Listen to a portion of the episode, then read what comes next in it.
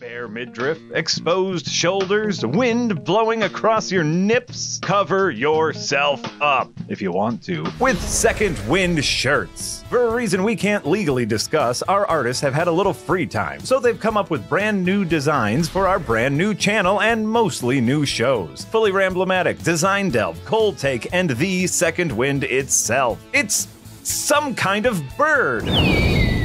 Act fast because some of these designs are only available for a limited time. We've partnered with Shark Robot to make the shopping experience as easy as possible. Because let's be honest, life is hard sometimes. One day you're happy and working, and the next day you're called into a meeting and HR is there and you're just fucked. Head to sharkrobot.com slash second dash wind or click on the link in the description to check out all of our shirts today. And I think there's a desk pad too. That's fun.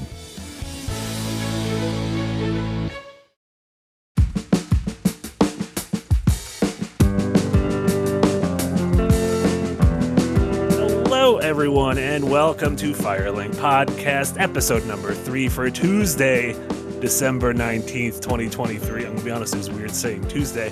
Uh, my name is Marty Sliva, and I, as always, am joined by my wonderful co host, KC Nwosu, and Nick Calandra, and of course, producer Eric on the ones and twos. Uh, welcome everyone. Welcome to the final to the final podcast of the year. Oh my god, we've done so many. Three. we've done three. Doesn't Plus- feel like three. It feels like we did many more this year, actually. Three plus like 40, 45 in a past life.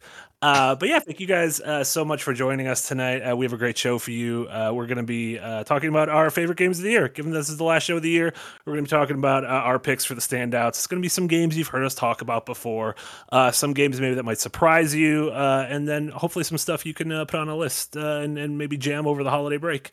Uh, and then uh, I think when we start off too, I mean, obviously the big news of of the moment is the Insomniac leaks, and so we're obviously not going to be talking about the the leaks themselves. But I feel like we were having like a heated discussion earlier about the sort of what what do we talk about when we talk about this kind of stuff. So I feel like we could touch on that without we're not we're not digging into anything. We're not digging into spoilers. We're not going to be digging into any of that dirt. Yeah, there, there Uh, is You a You just wanted you just wanted to hear me rant again. No, I just didn't have. I'm going to be honest. I'm I've had a fever all day and I feel Yeah. very sick. I didn't put any other news stories, and so I feel like this is one of those topics I could just be like, take it away, Nick, and then I can put my hand on my face, and it's going to be very nice. Uh, but before we do that, uh, everyone, uh, as as you guys know, thank you uh, so much for supporting us here at Second Wind. Whether you're watching live on YouTube, the VOD, or listening on your favorite podcast service, uh, we really appreciate it, and obviously we appreciate your show, uh, your support over on Patreon. Uh, that is a major source of our funding, and and there are so many of you over there, and we really appreciate it. Uh, remember, just a little bit goes a long way. Five dollars gets you into the column tier where Darren is just writing banger after banger. Just put a new piece up about uh, A24. How A24 is primed to have an incredible couple years, partly because of our good friend Hideo Kojima, which is great. uh, and then remember, uh, you can uh, hang out with us on these streams via super chats. Uh, obviously, the regular super chats through YouTube are greatly appreciated. Uh, if you're thinking of doing anything higher than that, uh, think about putting it through PayPal through Streamlabs over here because that way we get a larger cut of it. So if you're thinking of doing a, a beefer, a fifty or a hundred dollar beefer, think about it over there. And of course, all those super chats right now are going towards our current funding goal of Adventures Nigh season four on location early next year. Plans are being made, flights are being booked. It is this is this is coming hot and heavy. Let me tell you. Yep. Yeah, we This were we were hoping to have this booked uh, you know, right before we got fired. So Yeah. Um, Funny but that. uh, yeah, it's um, this is this is uh, primed to be bigger and better than any of the previous seasons. Which, speaking of, if you've been watching, uh, episode two of season three will be re-debuting this weekend, which means we're getting ever closer to the brand new three episodes at the end of season three. Uh, you're gonna want to stick around for that. So thank you guys so much. Uh, welcome, guys. How are you guys doing? How are you feeling at the end of this year? I think I'm I think I'm ready for it to be done. Ready for it to be done? yeah, that's And uh I mean content wise like had a really awesome year on the escapists despite everything that happened. Like was really happy with how we were growing over there and you know, coming over here and getting getting our second wind as you might call it. Uh has been really, really gratifying to see. So um, you know, actually we just we just got our incorporation papers back today. Uh, so we are officially a company now, which is really exciting because I can get all of that tax information updated and all this money away from my social security number, so the IRS won't kill me. Um, It's like the it's like the ring. Like if Yeah. you if you touch that bank account, then you're gonna be cursed to die in seven days.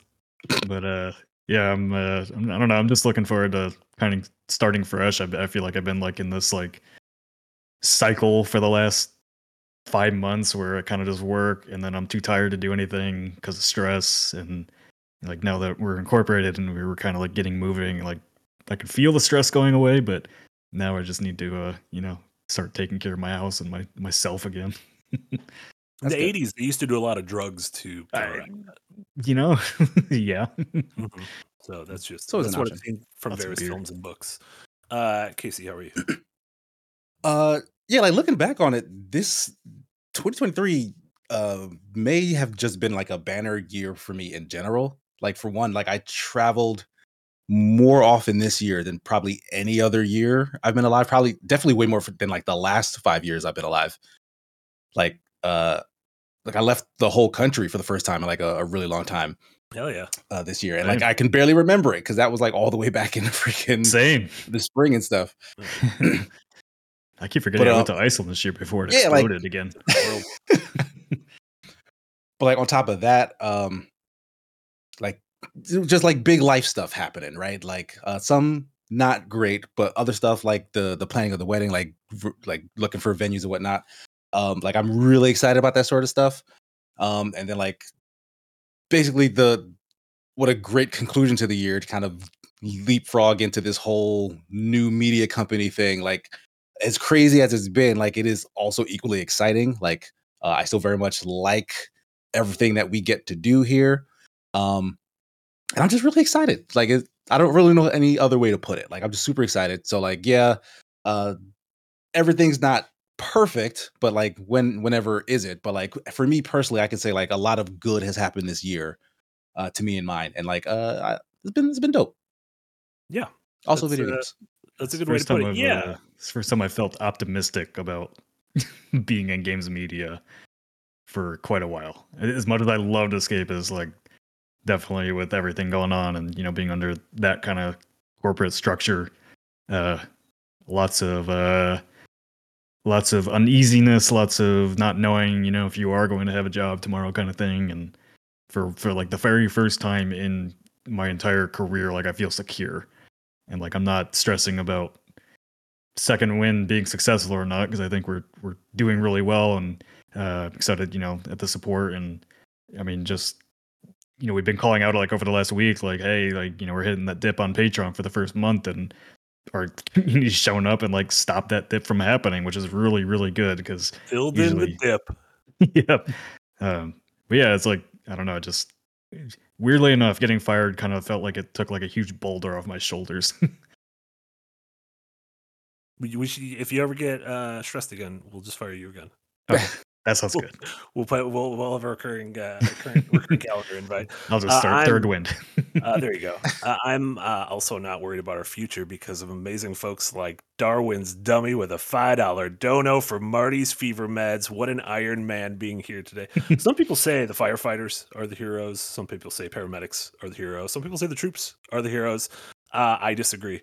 I think it is um, a man who's kind of being a baby about being sick, really pulling it together for a nice 90 minute podcast right before Christmas. I think I think we know there's one true hero today. we're all cheering you on marty Thank you. This is incredible. This feels like this feels like the end of an anime arc. Like this feels like I'm getting the spirit. Oh, I thought you meant I energy thou you meant having a fever is incredible. Yeah, or having a feels like the is end of an anime arc Yeah, I'm. Uh, I'm uh, experiencing ego death, and I'm getting ready to fight the shadow monster that appears in my room at night. Uh, speaking of Shadow Novus, a five dollar dono. Thank you so much. Also, fe- uh, suffering from a fever. Feel better, Marty. Thank you so much, Shadow Novus. Uh, same to you. Uh, we got this. Also, you'll probably cover it. But what games are y'all looking forward to in 2024? I feel like we want to table this to maybe the first episode of the year. How do you? Yeah. How does that? How does that sound? We can do a That more sounds like a better time for that. comprehensive. I want to do. Um, I want to do a, a big dive in uh, one thing about not, not working with the escapists is we would put together a uh, annual uh, comprehensive list of like 40 big indies we're excited for. And that was like our, the incredible Michael Cripe and Damien uh, co-wrote those the last few years. Um, we don't we don't have that, even though like half those games still haven't come out. So we could just go to last. Honestly, we could go to like two or three years ago, and some of those games still haven't come out. Uh, cough, cough, Silksong, cough.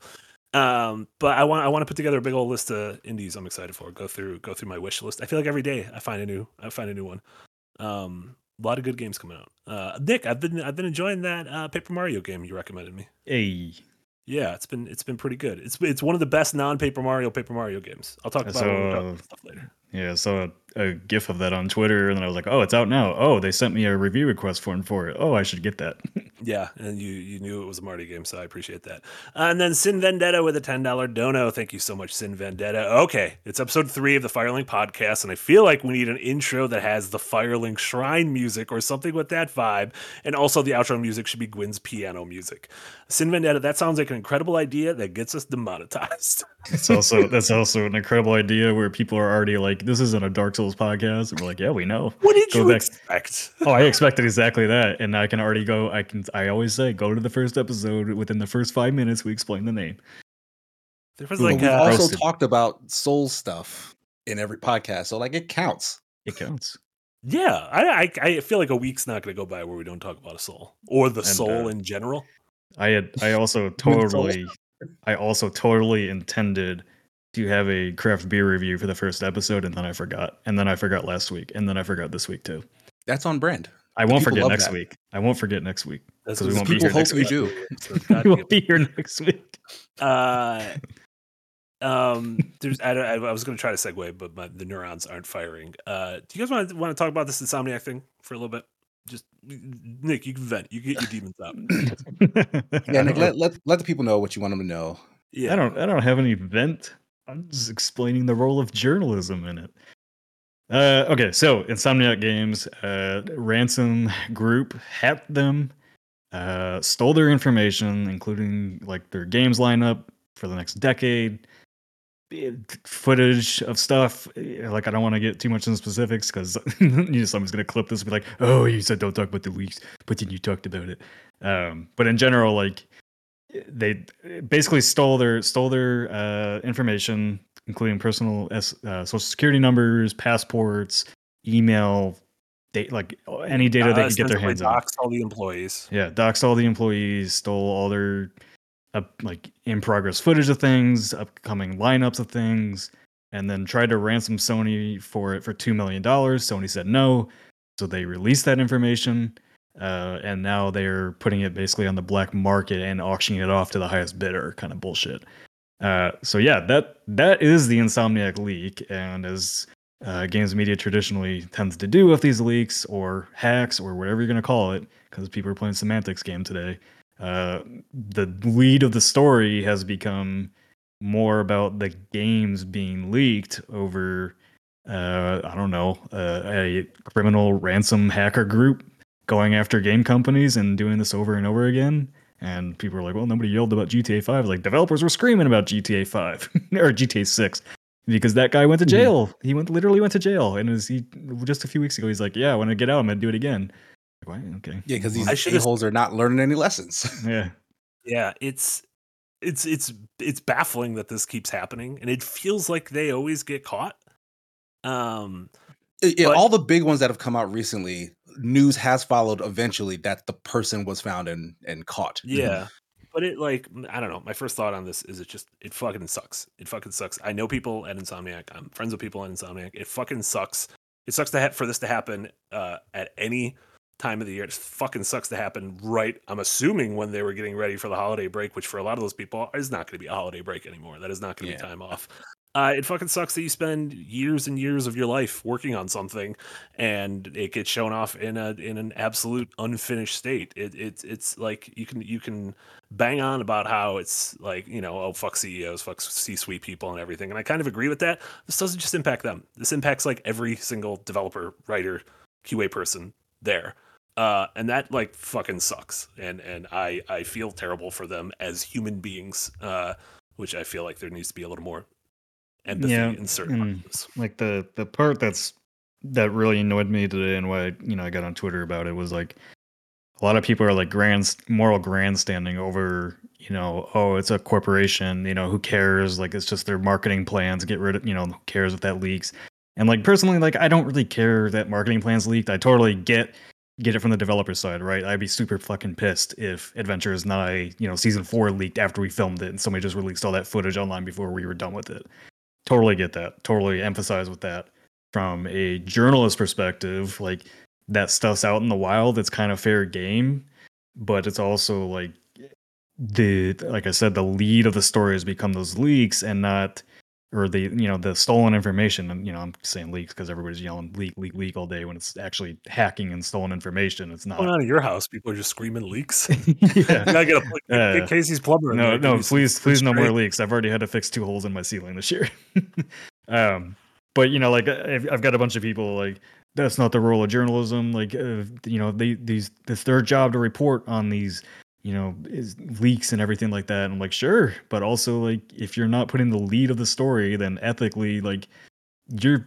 basically just playing into the hype machine of hyping up these games that don't exist yet and everything. So like there's not a moral leg to stand on if like you call yourself a journalist and you are not reporting the actual story which is a group of criminals stole and ransomed insomniac's personal information blackmailed them and then leaked their information on the internet like like it, like I I understand how bad that sounds, but Mhm. like from the perspective of like a new like a newsie, like that information once it is exi- once it exists, and if it's of interest to your viewership, like you do kind of have to be like, all right, well, yeah, this is part of like this is what happened, well and if you do color that with the added thing of like, well, this happened, here's the information, but also it was bad that this happened, then that's you putting editorialization on it.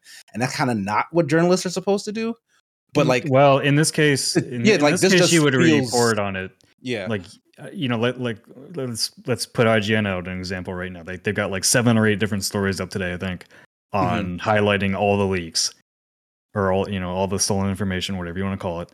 Uh, hardly anything on their front page that I can find about like stolen information or anything like that. It's not like in context of the situation. So, you know, eth- ethically, like I don't know, to to me and to really any seasoned journalist is going to tell you like there's a big difference in like you know remember uh i don't remember what game it was but like i think maybe a mortal kombat game or whatever but basically somebody had their computer open or i think it was horizon a game they had their computer open on a plane and somebody behind them saw you know pdf documents of horizon zero dawn and screenshot it like kind of like you're out in the public you're not really stealing that information like it's it's out there for you to find it right and like there's a big difference in that than to me than a, a ransom group hacking Sony, blackmailing them, ransoming off that information, and then I mean- reporting and reporting in detail like on those leaked contexts. Like ethically, you don't have an obligation to tell people about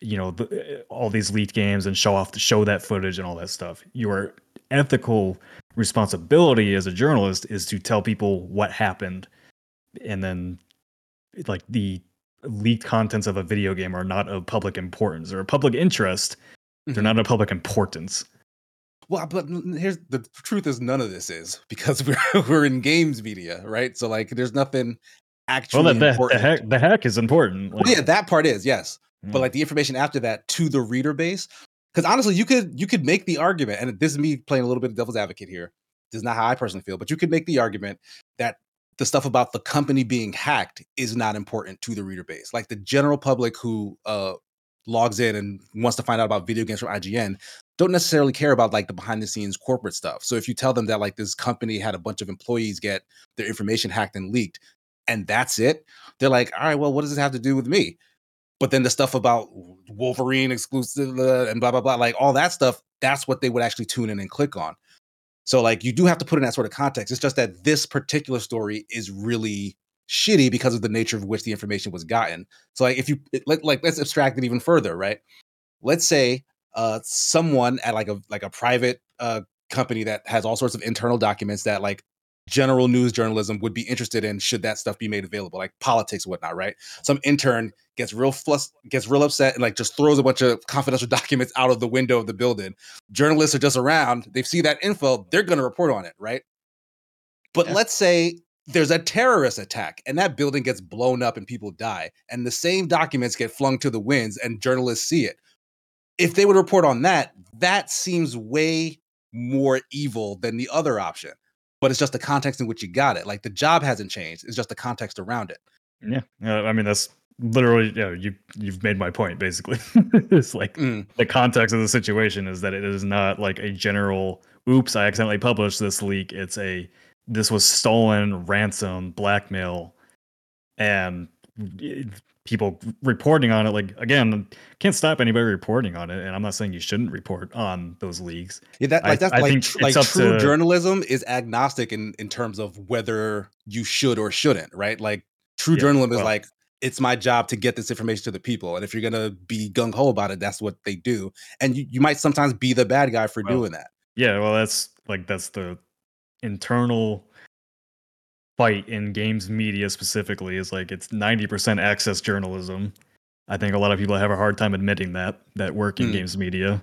Mhm. Like it's mostly it's mostly it's 90% rehashing press releases, uh opinions on games, columns, whatever you want to call it, reviews of products. That's what 90% of games media is. Every once in a while there's an investigative journalism deep dive report, interviews with developers telling their stories. Like that's 10% of what games journalism is. So and developers, like I'm sorry to say, like developers have gotten so close to journalists that real journalists that they think like, oh, you should have our best interests at heart at all times. Like, no, we're here to tell a story. Mm. And that's but like this this specific case is like one that's like really weird to navigate because the information was stolen, ransom off, blackmail, all that yeah, stuff like all that is You- super shitty. Do you as a journalist and this is like a question you would ask we would ask ourselves in like com law if i was back in school right now in com law and Yeah, yeah, ethics like would you would you personally report on that information? Me i would basically tell the story of here's what happened here's the hacking. Sony's plans for the next 10 years were leaked. Uh, that's it. Like and i'm not going to go into specifics of what was leaked but telling you what that that leak happened that's fine. But going into like the specifics of where to find everything or mm-hmm. showcasing the gameplay footage, which people have done, like that's that's beyond the scope of like what you needed to actually report for this story to inform people of what's going on. And that's a choice, right? It's Like, eh, You, well, like, and, you could yeah, you could that- choose to do that because that that's you kind of picking a side in the narrative of the story as opposed to just No, giving that's not all picking- the information. That's you- not, no, that's you- not Let, like let's be real about it. Like you are picking a side. You're saying that you believe that what happened was wrong, and therefore you're not going to participate in the dissemination of the information that was gotten by Yes. ill ways, right? So that's you taking a moral stand. Well, that, yeah, that's a moral. That's a, is a moral stance. That's not like on the side of the developers or the you as a journalist deciding ethically this information is not something that was given to me. It was stolen. It wasn't sent to me personally or anything like that as a as a Mhm. credible source.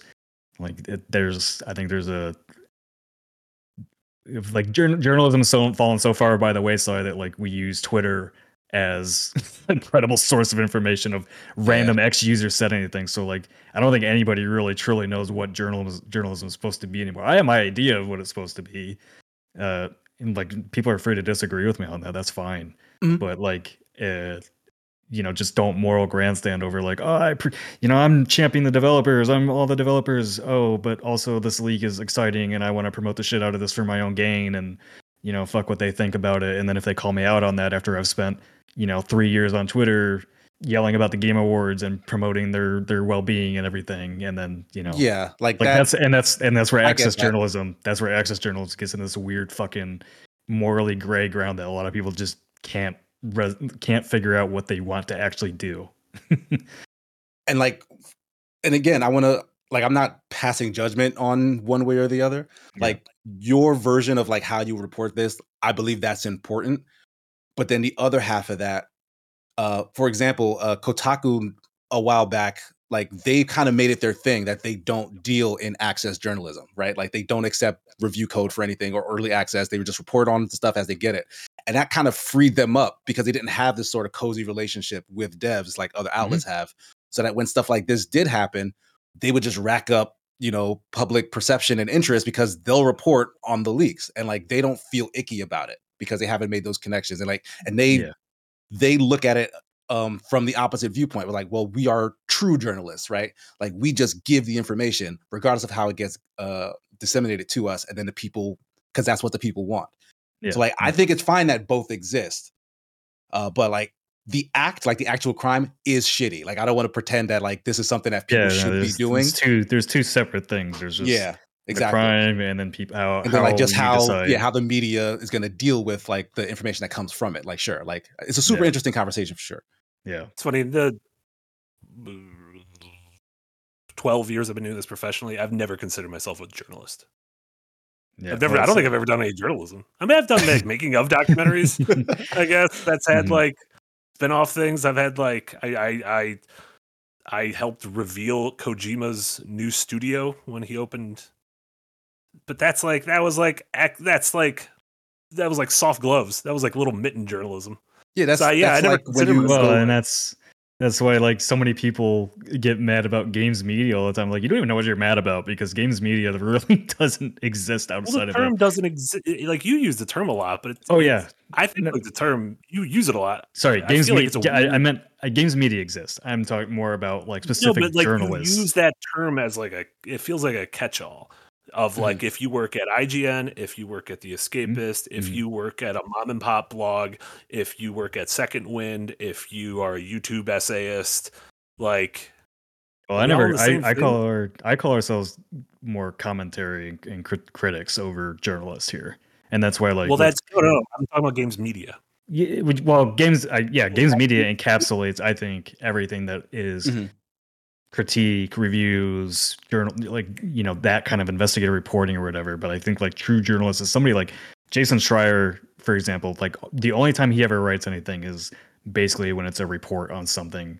Whether people in the chat like him or not doesn't matter to me because I don't really care for him either. But like Stephen Totilo, his reports on Axios are journalism all the time. It's always involves sources and involves telling news, telling a story, an interview, something, right? But like I, you know, like even on Escapist, like us rehashing news press releases, it's not really journalism. I mean, it's the That- same thing. What we've ever done. I've never done a piece of journalism in my Right, career, so I never say I'm a journalist. yeah, I know. That, that's what that's my point though. Is like a lot of Mm-hmm. people that have never done actual journalism. Do they consider themselves journalists? I feel it's, like it's these in all their it's in all their profiles. I like I, I want to I want to push back a little bit because like yeah like Nick Nick you've you've had that distinction for like a Yeah. really really long time, um and like part of it is true that like yeah like enthusiast press or like sector journalism as someone in chat uh brought it up like yeah it's very much tied to an industry and it's not the same thing as like hard news which is generally more um associated with what you would call quote unquote journalism. But like there's a lot of journalism crossover in games media.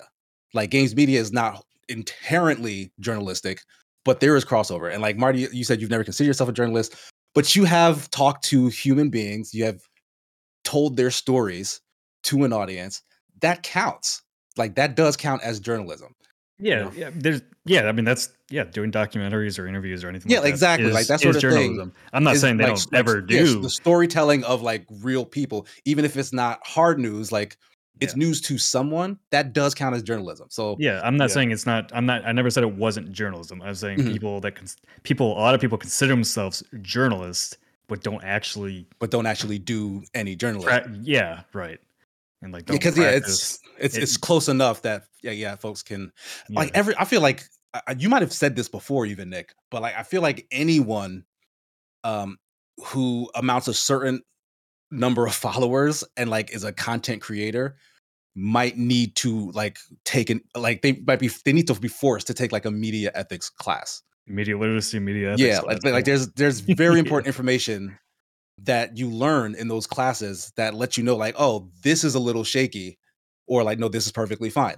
Like fair use for example is a thing that youtubers cry about all the time and like there are rules that protect you in regards to what you can and can't use and like they'll make an argument that just doesn't make any sense because they don't know any better yeah. That's just- uh. There was that. that's there where you that, learn that stuff Yeah, there was that big Instagram influencer that just went viral a couple weeks ago because it's like, here here's a whole video on how I basically take people's content, repurpose it for my own game. right yeah And, and Twitter was like, you're literally just stealing their content. And the guy's like, no, I'm not. It's fine. It's like, you you taking a video, changing the size of the video, and putting another video below it that's also not your content. Fair is use is like absolutely muttering out a spell in the middle of a battle. If you say fair loot, fair use, you have a fair Yeah. use barrier. Well, and that's the same thing with people that like like that's not the role of journalism. Is basically that same kind of spell. Is like you couldn't even like when I some of the people that were coming to my feed today and trying to compare water reporting on Watergate versus the reporting on a video game league, and I'm like, do you even know what you're saying? like, Like it's ridiculous. there's a big difference in public importance versus public interest. That's why they call it access journalism because people are interested in having access to that. there you go. You learned something, chat.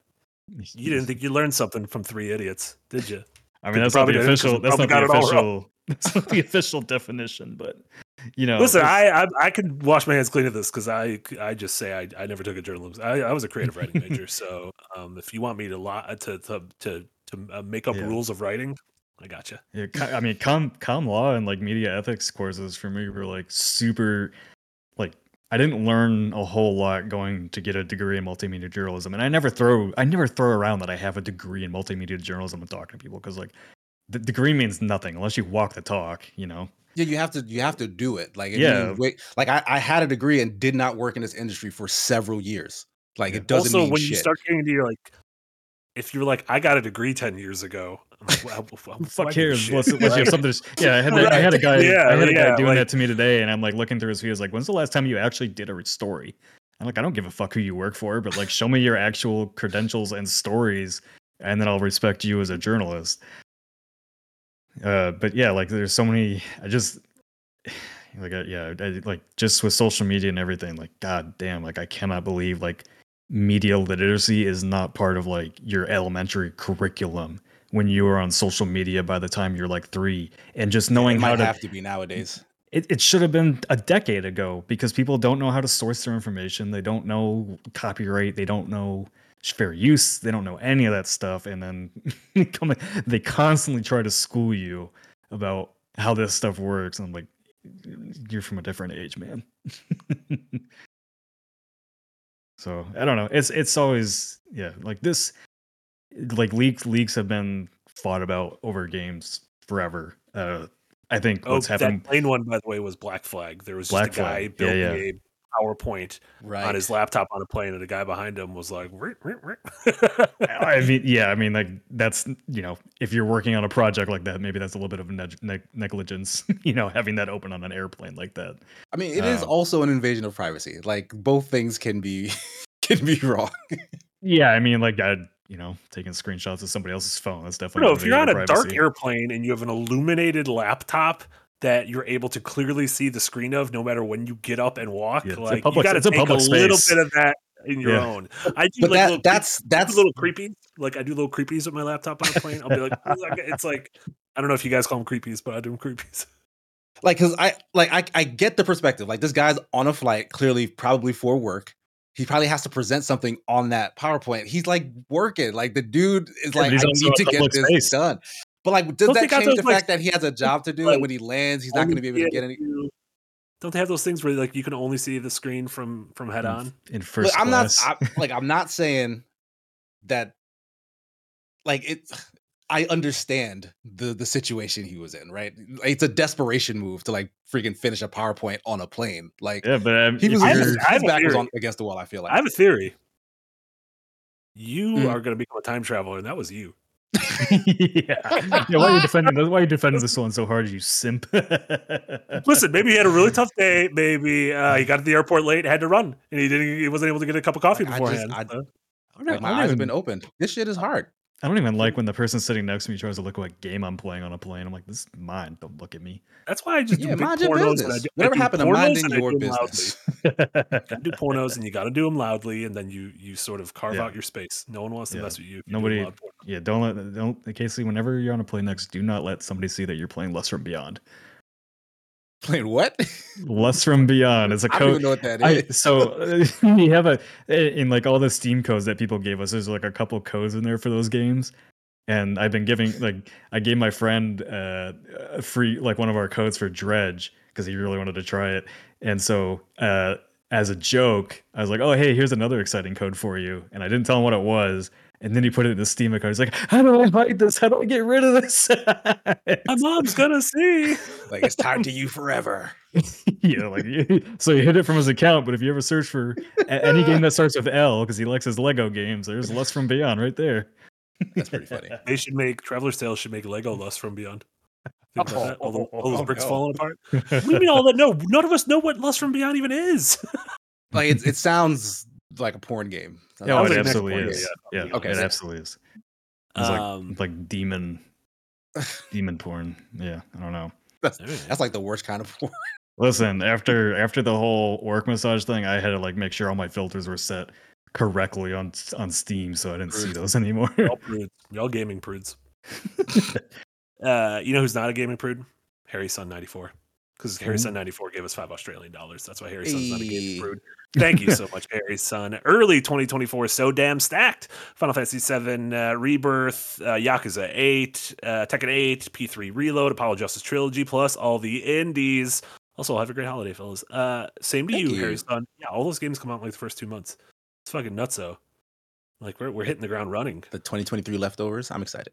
And it's just a, a lot of there's like beefsters. There's like three beefsters: Final Fantasy, Persona, and Yakuza. Like those are those are hefty. Jeez. Tekken 8 too.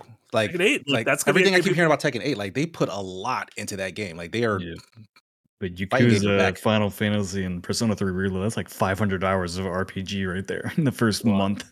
That's a That's insane. I'm really excited. I'm, I'm I'm really excited for Final Fantasy. I don't know if I've said that to you guys. I'm really excited. the I, first time I. I thought you I thought you just just became a fan of that series like this week. I'm just wor- I'm worried about that flower girl.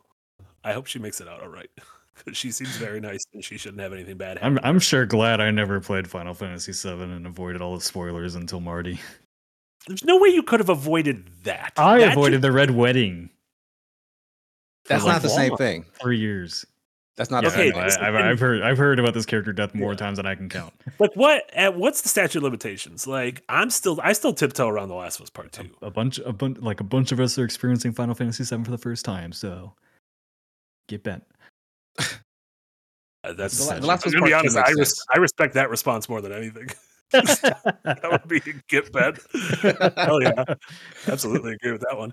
Um, thank you so much, Harry Son. And then Gerard, uh, Tony Alardono. Thank you so much, Gerard. Uh, first time catching any content from you guys live. Been loving everything you've been making since I started watching last year and ZP since 07. Oh my God, that's OG ZP. Uh, ooh, OG ZP. I don't know what that means, but I like the way it sounded on my tongue. Uh, and so it was a no brainer to support you guys here. Uh, Gerard, thank you so much. Uh, Thank it is you. great. Thank It you. is equally great to see so many familiar faces uh, to, to the podcasts and to the streams, and also to so many new people who are like, oh my God, you guys do make pretty good stuff. I'm like, thank Yeah, you. We we do. got like an average of like 500 to 700 concurrent viewers on every episode of Firelink. So glad you guys are enjoying. it's all I downhill not know from that. here. All down here. Are you gonna get real? Are you gonna panic, Casey? I'm nervous now. Oh Yeah. no! What are you doing with my hand? What do I do with my hands? um, yeah, thank you so much. I really appreciate it. Uh, and then with Beast March, speaking of familiar faces, ten dollar dono. Thank you so much, Beast March. Here's a small dono as a way of saying thanks for all the great content and rising from the ashes after Nick and all got unfairly canned. Hope Second Wind has a great 2024. Uh, Beast March, we're, we're- thank you so much. We have an amazing plan already. Thank you. We're very excited. Not just Adventures Nigh. More, more. There's things big. There's things small. There's gonna be more streams, more edited videos. You're gonna see Casey's first edited video in the near future Mm, before the bell tolls. I don't, I don't know what the bell, what the bell is and what it we've, tolls. we've had some uh we've had, we've already had some people leave the Patreon for too many notifications. I'm like, you guys are paying us a lot of money. You're gonna get a lot of content for it. So Don't sorry. you guys want these? This is what you're paying There's too much value This is for what my you're money. paying for. Yeah, too much value for my five dollars a month I gave you. the strength What? of the dollar keeps rising. I can't handle it.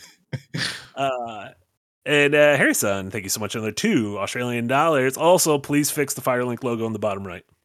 What's wrong? What's wrong with the logo on the bottom Where's right? logo? It's just it's fat right now. Fat Link. Am I right? Is Oh. there ever a game where Link's fat? that Majora's Uh, Mask must have a, a fat link version, right? Got a Goron. He's got a Yeah, the Goron Goron's hat. pretty pretty heavy set. Yeah, but that's like it's like count for you? sturdy. It's like stout. you know, that's one of those guys where it's like, oh, he's got crazy strength, strong. Like he, he He's just, this is he- one of those strong men. like Andre the Giant. Uh, Stephen Brown, welcome to the tip jar. Thank you so much, S. Brown. Uh, Chaotic Archon, five Australian dollars. Uh, Merry Christmas, you filthy animals. Seeing what you guys have achieved this year is inspiring. Stay safe over the holidays. Much love from Australia. Sometimes I forget that in Australia, already tomorrow. Oh yeah, Crazy. that's true. Think about the stuff they know that we don't know yet. Do you guys ever think about how Australia didn't stop 9 11? They, they were already on 9 12 and they didn't say a goddamn thing? They they tried to tell us, but it was already the next day. Yeah, I think about that a lot. Uh, Nick doesn't seem like he thinks about that. Nick's like, I want to talk about journalism again. what, what are we doing? Uh, just to clarify, I don't blame Australia for 9 11. Just Uh, just to make that clear. Just to clarify, Hugh Jackman, you're fine. Taking all my notes for where we need HR. Uh, DMB Land with a five dollar dono. Thank you so much. Didn't this hack reveal that Sony wanted to raise the prices of games to eighty to hundred dollars by 2027? Not defending hacks, but this is stuff we should know about. Um, there is information in there that uh, there's like a, a argument that could be made that this should be public information. However, planning documents, we probably have a document somewhere that says ten thousand dollar a month Patreon member? Question mark. Yeah. and like that doesn't mean you're gonna you're gonna see that. Um so uh, we said i think we said similar things with the microsoft uh the microsoft well, I granted they leaked themselves but uh earlier in the year where we were like when they were like should we buy nintendo?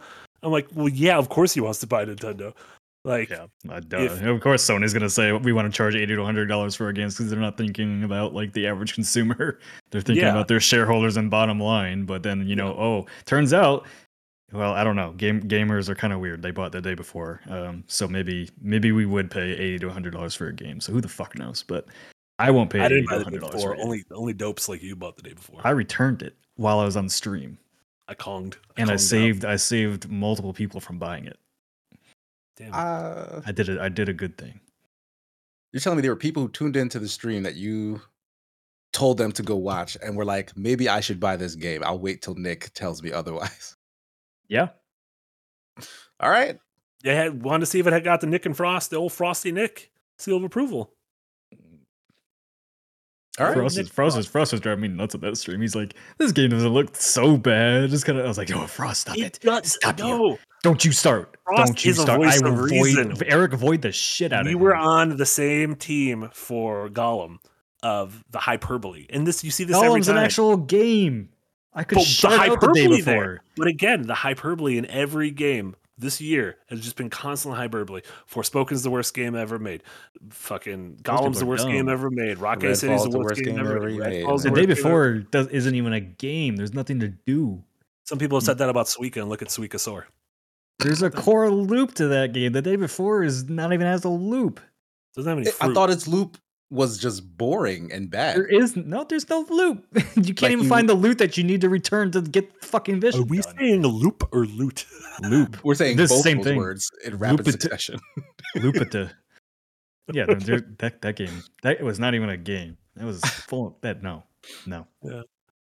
if that counts as Uh, a game then i can develop that in two seconds on unreal engine and sell it Isn't there a game called I Am Bread, which is literally like a slice of bread or something? yeah it's a game it's a, Yeah, it's a, like do a things. physics You don't just platformer exist as a not. You're a sentient slice of bread. You You're not just like a regular you slice just of spawn as a oh, slice no, of bread and look at it Yeah, I, okay. I Am Bread is not the game I was thinking of, but there is there's another game which is a, a clear like like a mobile cash in type thing where like you don't really do anything other than buy the game. Sounds Well, like Well, stuff like this has existed before. Does it have a good sense of place? Because that's all I want in a game is a good sense of place. Give me money How to are, feel how are the vistas? how are the vistas in my slice of bread? I want to see over the counter and Mm. see as far as the uh, the end table. Uh, Will Cooling with a five pound dono. Thank you so much, Will. Journalism is broader than just reporting. Columnists features critics. Uh, may- they might not be reporters, but they're still opinion journalists and should act ethically. I agree. I think yeah i mean there's it, yeah anytime you pu- publish something on the internet you should be probably be ethical about it yeah, you everyone should just also be a little bit better. Everyone on the internet a little meaner than they should be. I feel It's like a- it's a I feel like everyone on the internet who talks they talk a level of shit that if you wouldn't say it to someone's face, you shouldn't be talking like that on the internet. Just thought. bitches. I, And Marty will say that to your face. Yes. I will. I'll, yeah, I will. I would do that. Um, James Morgan, five dollar dono. Thank you so much, James. Uh, stealing game info is bad, but stealing uh, employee info is much worse. That's social security numbers, uh, addresses, uh, phone numbers. Completely agree. That's passports and photos. That's uh, that's personal identification. That's that's the information of spouses and children, healthcare information. It's all. It's it's awful. It's terrible. People don't, Yeah. they don't deserve that. Yeah, no one that- deserves it. They and especially like don't. the people who were defending uh like oh don't don't like simp for a corporation like no those are human beings like like that part of the attack is affecting human lives not Yeah. some company's bottom line so like yeah, if Yeah, like, it wasn't the fucking Sony CEO that got leaked, and if it did, that's still not good. Like it was the people making the damn games that you supposedly enjoy getting. long no one hurts Big Jim Ryan. Big Mountain Jim Ryan. Uh, are you guys gonna miss Jim Ryan? no, no. i don't think Yeah. he should have got that job in the first place One versus two, someone who's gonna miss him. His, That's me. his uh, I, I yeah, I'm mostly like obviously big tangent, but I'm super curious like if it was his plans for Sony to go down this huge service route, or if it's Hermen Hulst. Mm. Hermen, who was uh, was the head of uh, Guerrilla Games, the Horizon developer, who is now the head of uh, Sony's PlayStation Studios worldwide. Mhm. Worldwide. I mean, the Um, book would stop with jim ryan on that like he he would be the one who would say Yeah, I'm mostly this just curious the like how much right? involvement Hermen has in that, or if he's the one like finally saying like, no, now that Jim's gone, let's get these projects out of here. You want to get Yeah, in Herman's be. head, don't you? What? Little Herman's head joke. You remember Herman's head? No, Casey. No, I was looking at you because you're a fellow old chat. One person in chat Yeah, remembers Herman's head, i don't I don't and know that person Herman's right head is. now is hooting, comma hollering. They're having a great time right now on a Tuesday evening. Uh, do you think, uh, tangent? Do you think uh, Naughty Dog canceling uh, the Last of Us multiplayer game is? Uh, do Do you think that is a sign of things to come for those other nine or whatever unannounced uh, multiplayer games that they've? revealed? 100%. Yeah, I mean, if they can't, if they can't get The Last of Us right, like factions had a work a model that a pretty niche community enjoyed, but I mean, like, yeah, you put Naughty's Dog name on that after Last of Us, Last of Us Two, and everything, and it's a Last of Us multiplayer project. I mean, it's a big lack of confidence in their ability to actually release a live service project, and if that, you know, if the people behind Destiny, which are telling you like, no, this isn't going to work, probably listen to them. That being said, I don't know. Like they haven't made the greatest decisions with Destiny, so Sony's in a weird spot. Sony's in a weird spot where they they put a lot of their eggs in that live service basket, and I don't think I don't like. I think we had a podcast back on Breakout where I said I don't think we're going to see more than three of those games ever exist. You know what to say about Yeah. eggs? They never go bad.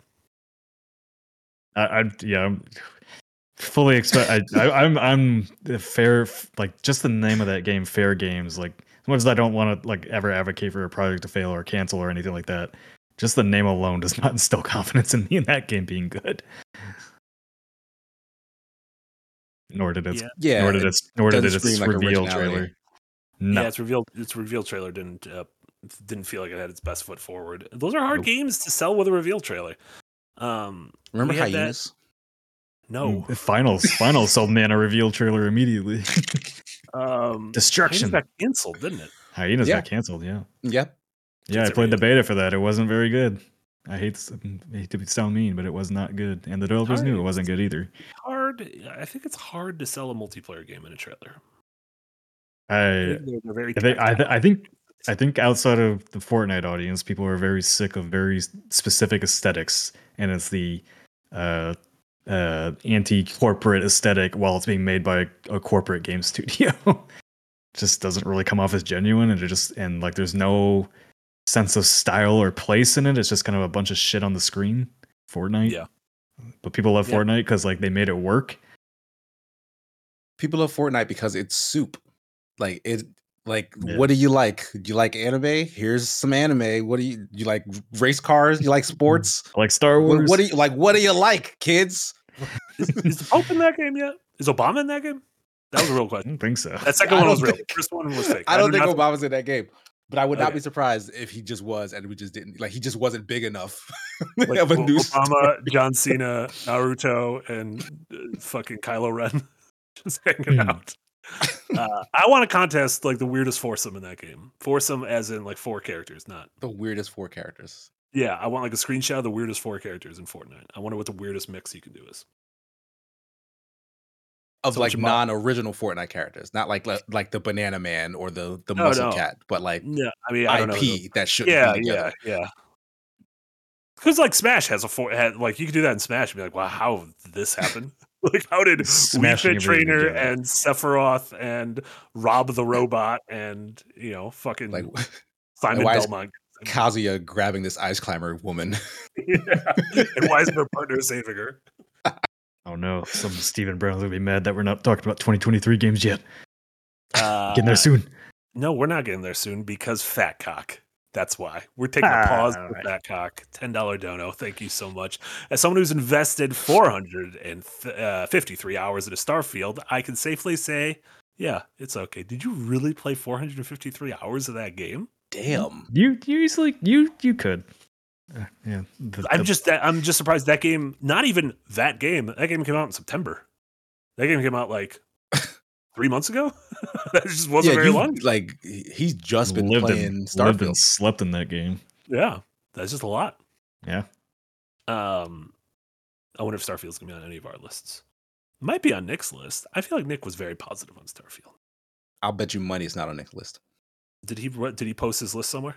No, I just know it's Okay. not. I'm gonna take that bet. I'm gonna take that bet. Nick, well, I I feel like we've we've Shouldn't- sullied the waters right now because Yeah, it's like now I could just also, not choose who I want to screw over more. list. Well, You- you're, you Nick is here sitting here talking about integrity. You're gonna cheat, Nick? That's what I, you're I telling me. did I did not make a list and I did not check it twice. One fucking job. But you know who did their job? Gerard again. Five dollars. Thank you so much. An extra You did five. not so do I your job. Uh, oh, oh fuck, fucked up. Speaking of someone who didn't fuck up, uh, it's pronounced like jewelry store. Jared, pro tip: keep on mispronouncing it so I can donate again. I will not. No, I'll I'll I'll I'll pronounce it as Jared. I was just. I got could I usually see it spelled the opposite, but you know what? Sometimes we learn, live, laugh, learn. Stephen Brown also said not mad, Nick. Relax. Just wasn't sure what we were talking about. I know you're not mad. Stephen Brown, Now you're mad. head it up to here. yeah, you you, go- you chill out. I go any higher, it is gonna get crazy. Uh, Nutscoon, dollar ninety nine. Don't know. Is that you, Nick? like, how is it not Nick? It's hilarious to me. No end of year persona, Nick. You're neglecting me. Is this a I've been conversation you're having with yourself, Nick? I've been busy. Suck it up. We all have problems. Uh, we're g- no, no end of year persona. We, pro- I promise, as God is my witness, we will do persona before Valentine's Day. I was gonna say in January, but I wanted to give myself an extra couple of weeks. we will do it in the first six weeks of the year. It'll be great. Um, I don't know if we will. We probably won't. I, that was probably I, I we, just lied. we, we will get there. Figure it out. It's coming. We're, we're new new year, new problems. We'll figure figure it out. Uh, then. Persona's uh, one of the things that shows up in every loading screen. Little tagline: "Take your time." So think about that. Aw. we're taking our time. Great advice. Uh, Urbanim. 50 Polish Zwoti. Thank you so much, Urbanim. All that arguing feels like Christmas at home already. Wish you a merry one and looking forward to whatever you're uh, up to next year, Urbanim. Thank you so much. We got the goodies for you next year. I promise. The goodiest of the goodies. Pat Ward. 499 dono. Thank you so much. Australia didn't warn us about 9 11. Oh, very worried about where this is going. Oh, that's where the fiver from Marty's Fever. That's nice. Uh, whichever comes first, Metroid Prime 4 release or the Elder Scrolls 6 window uh, release. That's our window. prime 4. It's not even Yes. a question. Because, well, if it's a real game, I, they, they said the I am- release window, not like the actual game's release. I am a more confident that no. If Metroid Prime 4 releases, it will release before the Elder Scrolls 6. However, in my opinion, Elder Scrolls 6 has a 100% chance of it releasing, and Metroid Prime 4 has like a 55% chance of hmm. being real. Pat Pat Ward wasn't talking about the Elder Scrolls a- 6 release. He says the release window. So when we know when it might release, But will we get thing. Metroid Prime 4? Remember when they uh, at E3 2022 uh, they said uh, this oh no E3 2021 they said our game is coming out November 11th 2022 for uh for Starfield Yeah. 18 months out they called their shot Babe Ruth pointed to the goddamn moon and then they missed it by 9 months I'm just I'm just saying when someone gives us a release window, like I just That don't. wasn't a window. That was a date, though. That was a specific date. Yeah, he said, we're gonna do it. They were- that's Gonna That's land the our kind shit of- on the moon on this date. that's the kind of confidence I only reserve for saying things on podcasts that I will end up forgetting when they inevitably don't come true. Did I Because God is my witness. Uh, and then Dylan Apocalypse gifted 20 oh whole my goodness. subs over on the YouTube. Thank you so much, Dylan. Congrats to everyone who got your subbies. Welcome to the Green Gang. Guys, is it time to get to the topic? I think so. 57 minutes into this B. We only have one topic, which is fine. And this is and the last podcast of the year, so we could just do this until tomorrow. Until I die. Yeah. Enjoy your long podcast, you time stampers. Oh, this is an easy timestamp though, because it's 58 minutes. I'm gonna write down 58 minutes. No, our favorite games of the year. Um, what if? What would you say this year? If you'd have to rate this year on a scale of one to ten, in, just in terms of the video games, not the drama, not the industry, not the toll sure. it had on humans. how would you? How would you rate this year? Uh, I don't think I'm alone in saying that this was kind of a a, a ten year. Like I, this might actually be the best single year for video game releases ever. Like regardless of like what has come out in the past and the impact it has had going forward, we've had a couple of those that might impact games going forward, and we've had just amazing sequels to games that we've known and loved for a very long time. Tons of indie stuff. Uh, that came out and represented stuff that revitalized long dormant franchises like 2023 freaking kicked ass in terms of just actual good ass video games and it's not even finished yet guys it's not even I- done yet How is it possible? Um, Nick, what Yeah. number would you assign? I would uh yeah, I think I would I would agree with that. I think I spent I think I enjoyed more games that I played this year than any other year in recent memory. And I so much so that like I haven't been able to even keep up with the games I wanted to play nor finish them. so yeah. and not for a lack of not wanting to finish them, just for a lack of like I, you know, when you're in games media, it's like I got to jump from the next game to the next game. Like I, I legit kind of for like I didn't even fucking remember like Wo Long Fallen Dynasty, Dynasty came out this year, yeah it sure did and, and like Wild Frost came out this year. We had Jedi Survivor this year. Like hardly think about that coming coming out. Final Fantasy, Dead Island Two. Like damn, Yeah. like, just a lot. Yeah, I'm. Uh, I'm. I'm. I'm hesitant to give a ten in the moment. I don't want to be a, a prisoner of the moment. It might be a ten year. I would say I would. I would. I'm gonna. I'm gonna safely give it a nine, and we'll see how it feels a few years from now. Um, but I do think this is up there with with your 98s, your your 2001s, your 2007s, your Mhm. your your 2017s. This is probably this is probably of my lifetime. I would say I would say this is probably a top fiver, maybe like uh, right around five. But it's been great, and uh, I hear the uh, I think the main criticism this year has is so many of the games probably we're going to talk about over the next hour or so uh, are sequels, are remakes, are 16th installments, are you know remakes of classic games, you know that kind of thing. Um, especially in the AAA space, I would say. Uh, I think we saw less innovation there than we have in some of those previous years, especially like your 98s when when you know Half Life and Ocarina of Time and Metal Gear Solid. Some of these franchises that we're going to be talking about today had their kind of birth. Um, Mm. But uh, between the, the the top tier of those games, along with just incredible indie after incredible indie, um, yeah, it's been it's been a banner year, and there's still a handful of games I want to play over Christmas break that I know are going to be in my top ten and probably my top five. I'm looking at you, Alan Wake. I know when I when I give myself to Alan Wake two, I am like almost positive that is going to be one of my games of the year. yeah i'm really excited to try that out i have not gotten a chance yet Yeah.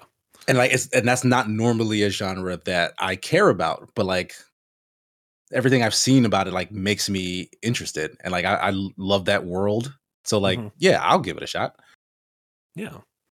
Um, Wide Feed, uh, really quick in the Green Gang. Thank you so much, Wide Feed. Uh, 2023 is the gift that keeps on giving. Uh, in terms of games, yeah, and like we said, it's looking at January and February. That shit is not stopping, which is very exciting. Um, how do we how do we want to go through this? Um, do you guys think yours listed like an order? Are you a weirdo like me that keeps spreadsheets? do you keep spreadsheets on games you play? I don't keep spreadsheets. I mean, keep, I uh, phone apps. i should do that books. I do. It's- it's I did my. that I. Uh, yeah, I did my Twitter list again. Uh, so I did. I did uh, back at the escapist. If you obviously didn't pay attention to what any of us did, and just Yahtzee, uh, I set a goal for myself to complete 30 games this year, or I had to play a game of the community's choosing that would be absolutely terrible. Uh, but I I easily beat 30 games. How many games do you think you beat, Casey? Uh, how many uh three MRs did I do from January to now? Plus a few. Like that, like that is like the baseline, and then you could probably add a couple. through a bunch of of games. You know, you got through all the Half Life series, got through. Yeah, that stuff too. Yeah, the, the thing is, most of my game library is documented. like that's the, Yeah. like when I'm playing video games. In most cases, it's for work nowadays. Like I don't play a ton in my leisure, and when I do play, um, It's always Smash. it's stuff like Smash. Yeah, it's like it's comfort food. Stuff like Smash. It's you can just say Smash. No, I mean there was a there was a stint where like um Street Fighter Six was was was taking up that time, and I wish I could get back to it. I've also been doing think that with Tek- Armored Core Six, which I did not think play. Tekken's gonna. You think Tekken's I'll probably I'll probably get forward? Tekken because uh like I have a friend group that's really really big on Tekken. Tekken is probably my least favorite of all these sorts of games, but like it's it's adding a bunch of cool ass like features around its fighting system that I think is worth checking out. Like all this replay stuff, it's ghost stuff. Uh, it's like training modes and uh, lobby stuff. It has like a, an arcade based story mode that's an entirely separate thing from its regular story mode that has like giant CGI anime esque cutscenes about uh, the Mishimas beating the shit out of each other. Uh, I might, yeah, I might mess around with Tekken 8. I was Does not have, like, excited weird for it until I like Tekken Three when it had like the, it had like a big bear. It had like a piece of I think wood, that bear's still in there. a little dinosaur. Bring back the dinosaur. Gon, I think his name was. He's a little Uh, yeah, a little like he had like punching uh, gloves or something on, right? Yeah, you can't be having knee high characters in these games. They got weird hitboxes. You got to be a little bit bigger. Um, Like a little Yoda. like a little Yoda. Uh, yeah, let's uh, Casey, let's start. Let's start with yours. You you listed uh, you listed five uh, standout games. One of them being uh, Street Fighter Six. Um, Yeah, I just I was a stream of consciousness and just stuff that I loved from this year. This list is longer in actuality, but like I can't like this is why like I'm stupid for not keeping a list because I should. But um I've I've said this a couple of times. I think my favorite game to release this year is Lies of P. mm, Like I re- like the the more time I spent away from my time with that game, the more I've like missed it and what it's done and like how it felt to go through. Uh, like I started watching videos about its lore just to like re-immerse myself in like what's been going on in that game. Like it's such a good freaking Souls game for especially for it not to be f- uh, a game made by FromSoft. yeah, yeah. I mean, it's arguably the best game in that genre not made by FromSoft, and it's arguably a top tier, Hmm. top five, top three game in that genre, even if you include FromSoft. Yeah, like it's it's better than some of FromSoft's actual games in this genre. Yeah. Like if like if you prefer Bloodborne to like any of the Dark Souls, it's as good as Bloodborne. So basically, it's sitting on top of all the Dark Souls games for you. If if you're more Bloodborne slash Sekiro versus you know regular Souls games, so yeah. it's it's an it's an amazing achievement. I loved it to death. Um, I'm So- probably gonna play it again at some point. So it's interesting that you have this game at the top of your list because we have a different non from software Souls like in the art. And it is a game that Yes, you reviewed, yeah. but I don't think you were quite as fond of as uh, Nick was. So Nick, Yeah, tell us it, why you love uh, Lords of the Fallen so much. Yeah, I'd put I'd put Lords of the Fallen. I think as my favorite game this year. Um, probably the game I spent the most time with, and I just really couldn't put it down. I, I really liked Lies of P too, but God, that last section of that game is such a bad difficulty spike that it is making me rage. Uh, Lords of the Fallen did not have that. Uh, it was a much more uh, balanced experience for me. I think. Uh, just- really? uh, yeah, that you cannot tell me that last castle you got to go through in in Lies of P is not a ridiculously overstuffed difficulty spike with so many Like- enemies that you can't do anything but run through it. I can tell you that because that is what that is not what I did. I did not have to run through that last section. It did get crazy. Like you're right. Like they started putting like really really tough enemies, but it was manageable if you were engaging with the game systems in a way that I felt like Lords of the Fallen was not Hmm. hand, like it was not copying. Like from the very beginning, as soon as you get out into the world of Lords of the Fallen, they were out to prove that they were like bigger and badder and harder than everybody else in a way that just was not fun to me. And I, I hear they fixed that since then, so I do want to go back and try it out because that game is I liked a lot about that game other than just its its take on difficulty. Yeah, I, I didn't even, I didn't even find Lords of the Fallen that difficult. how different are both those games now compared to when they released in terms of updates? Uh, I'm not sure. I haven't. I mean, I haven't gone back to Lies of P, but like Lords of the Fallen, they balance out, you know, the the hardest areas that were very unbalanced in terms of like how many enemies were there. Like they fixed. Um, performance was fine by the end of it. So I don't know. I like Lords of the Fallen for me was just more eh, like I found the gameplay more fun. Uh, just my specific taste. I like the ex. I think the design of the world in Lords of the Fallen is leagues ahead of Lies of P. Lies of P has a very a pretty world. I don't think it's like map design is the best. It's very quite linear. There's not a whole lot of exploration to do in of P. Um, it it is a more linear game. Yeah. Um, but I honestly feel like Lords of Fallen is just as linear. They just do a better job in hiding it. And to me, that's a bad thing because they'll send you on a path that you're not sure is the right way. And then it'll eventually loop you back to the right way. And for me, it, it'll feel like it wasted my time because like the rewards were usually things that weren't worth the hassle of all the extra dumb hmm. hard ass enemies that are on that path. Like yeah. I, I was always annoyed by that. But yeah, again, I, I never fixed that with the de- with the density thing now. Yeah, I never I never felt lost in Lords of the Fallen. Like I wanted to explore every nook and cranny of that world to find new gear and upgrades and stuff. And like when I when I lost my first save, uh, and I had to replay it again, and I go to the same areas, and then I like go a different route and I find a whole new section of the game. Like that gives me that same sense of like Dark Souls 3 or Elden Ring where I was like, oh man, I didn't even know this place existed. And then I found it. And like, you know, that sense of discovery is what I love about Souls games. And like Lords of the Fallen hit that for me on every mark, despite some frustrations. But personally, like I'm just I'm like beyond excited for what that team does next because they're gonna take those learnings and I think they're gonna craft something really, really good.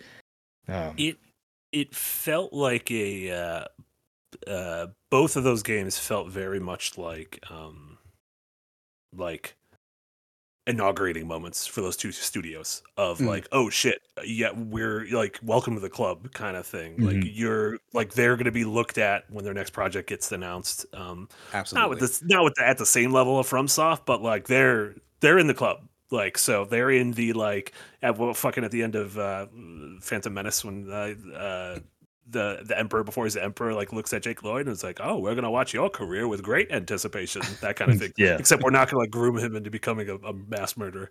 Um, another another developer I know on on the list uh, of of Casey's games. You talked about this game last week. Is I think uh, Gunfire with Remnant Two. Um, Oh yeah, yeah. I haven't even. Got, I love Remnant One, and, and I haven't even gotten a chance to go back to it yet. Remnant Two. Yeah, Remnant Two. I have Remnant Two and Lies of P. I have downloaded on my Xbox, but I have not started either of them because they both uh, Lies of P launched on Game Pass. Remnant Two came to yeah, Game just Pass came to Game Pass a little while ago.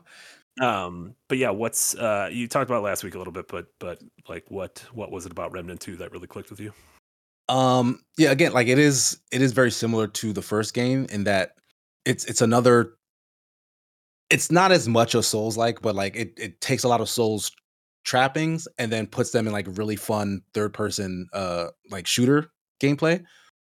Um it like mixes all the fun of uh like loot gathering because like it's not so much that it's gear based, it's that you get to do interesting stuff. Like your weapons are like based on like the bosses that you beat. So like if a boss has a weird cool attack that he's doing to you, the weapon drop you get will give you access to that weird cool attack and then you can take that and use it against other stuff in the world. So it's just it's just fun to explore and like two has just ramped all of that up. Like the different worlds that you go to have unique lore stories characters and like it's genuinely interesting to learn about like what's going on in that space while you're also like shooting all the enemies and like collecting as much gear as you can. Um like combat feels good um like there's tons of secrets packed into everything like not just like not just like secret paths but like there's there are like secret puzzles like stuff that you come across and you don't realize what it does or what function it serves until sometime later until you go look up a guide or a friend tells you, "Oh, I did this thing and this happened." So like, and and the fact that it randomly generates those worlds and still manages to keep the mystique alive. Like you'll you'll be in a version of the same world, but like you'll find stuff you just haven't seen before and are experiencing for the first time over and over again. Like you don't know how deep the well goes, and like they can release an update that just deepens it even further, and like you you'll be none the wiser. Like I just think it's really really cool. Like I'm revisiting it with friends, and I I'm having a blast. Like it was the first time I was playing it. It's just really awesome. Yeah, that's great. That's that's also on my list of shame that I should have played at some point this year, but uh, uh, by virtue of these jobs, there are too many games and not enough hours in the day. Um, I think apart from uh, those studios that uh, sort of uh, cemented themselves and put themselves on the map, uh, so to speak, I think there was a lot of reaffirming of studios that are like, "Oh, you're really fucking good at what you do," and that is making really entertaining games. Uh, uh, the two that come to mind, sort of in that slice, are Spider-Man Two and Jedi Survivor, and those two games are very familiar to their predecessors but they learned the right lessons and uh, respawn and insomniac uh, have both we've known this about them forever in terms of aaa studios they might have the best feeling characters like respawn and insomniac if you go back to titanfall and, and apex and stuff and then mm-hmm. if you mm-hmm. go to insomniac with everything from sunset overdrive to spider-man um, they they understand that the the the gameplay feel of getting from point a to point b is uh, can do so much to to draw the player in. And I think both those games are again not reinventing the wheel, but just like really fucking good. Like uh, Casey, your video on a game uh, that'll be up in the near future. We t- it talks a little bit about how like sometimes you don't like as much as we want to see what is the next new thing, like what is something that we haven't seen before. Sometimes doing the familiar and doing it really well and really confidently and at a really high level um, is incredibly impressive and something mm-hmm. that like we should kind of cherish. So I get that with we have both Spider Man and and Jedi Survivor. I feel like they kind of got left a little bit at the wayside when it comes to the conversation on on game of the year, if only because they were so good but also pretty familiar to their predecessors. Somebody in the comment does not like that I do not like the tower and of P. like, I, I beat the game. Like, what do you want from me? You could have just talked about the games I was talking about, Nick. Nick I, am just laughing at the comment. Nick, think no, about the, the think about we have we have tens of thousands of people just listening to yes, conversations. Dad. Yes, Dad. Okay, just that's fine. Just do better next time. Uh, Kingdom Commoner with a five dollar dono. Thank you so much. Lies of P glitched out on hard uh, and hard locked me for 95 minutes in, so I took it as a sign and returned it. You know, sometimes games don't click. Sometimes mm. they don't click for uh for for you know reasons like that, and other times they don't click for uh, you know I don't know. It's just not like jam. actual like design reasons. Yeah, yeah. That's odd. Like because uh, I watched like the Digital Foundry review for Lies of P, and like they managed to optimize the crap out of that game. Like it ran really well on like all platforms. Mm-hmm. So like mm-hmm. that's that's surprising that uh folks are having technical dis- issues. But like, did you play it on PC? Because I'm assuming yeah. if you return, yeah, yeah, like I didn't have any problems on PS5. Yeah, we're not saying console's better, but but um, and then uh, King Dead uh, two dollar dono. Thank you so much, Marty. Mentioned Sunset Overdrive. Take a drink. Goddamn right. Uh, uh, talking about games that sometimes it's uh, you're like, I know this is good, but this probably just isn't for me. Um, Baldur's Gate. Uh, yeah, it's my second favorite game of the year. Yeah, tell even though I haven't poetic.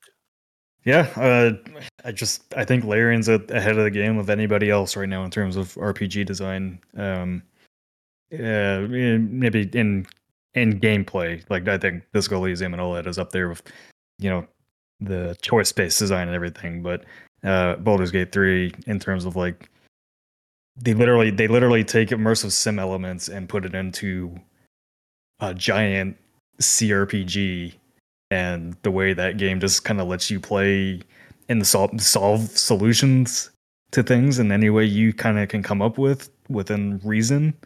Uh, just it, their design wows me on that. Like I don't think there's any studio that even comes close to them in terms of that. Um, so I don't know. Yeah, like I, I haven't. I kind of soured on it in Act Three. Like I, I really want to go back to it. Um, I think one of the issues for me is like I I'm more like like naturalistic fantasy designs and like so much of Act 3 takes place in a city so it kind of becomes a little a little boring visually. Uh, Mm. but other than that like I definitely want to uh yeah, I want to want to wrap up the story. Love the characters. Like definitely very happy that Larian finally took home a Game of the Year award because it was a long time coming for them.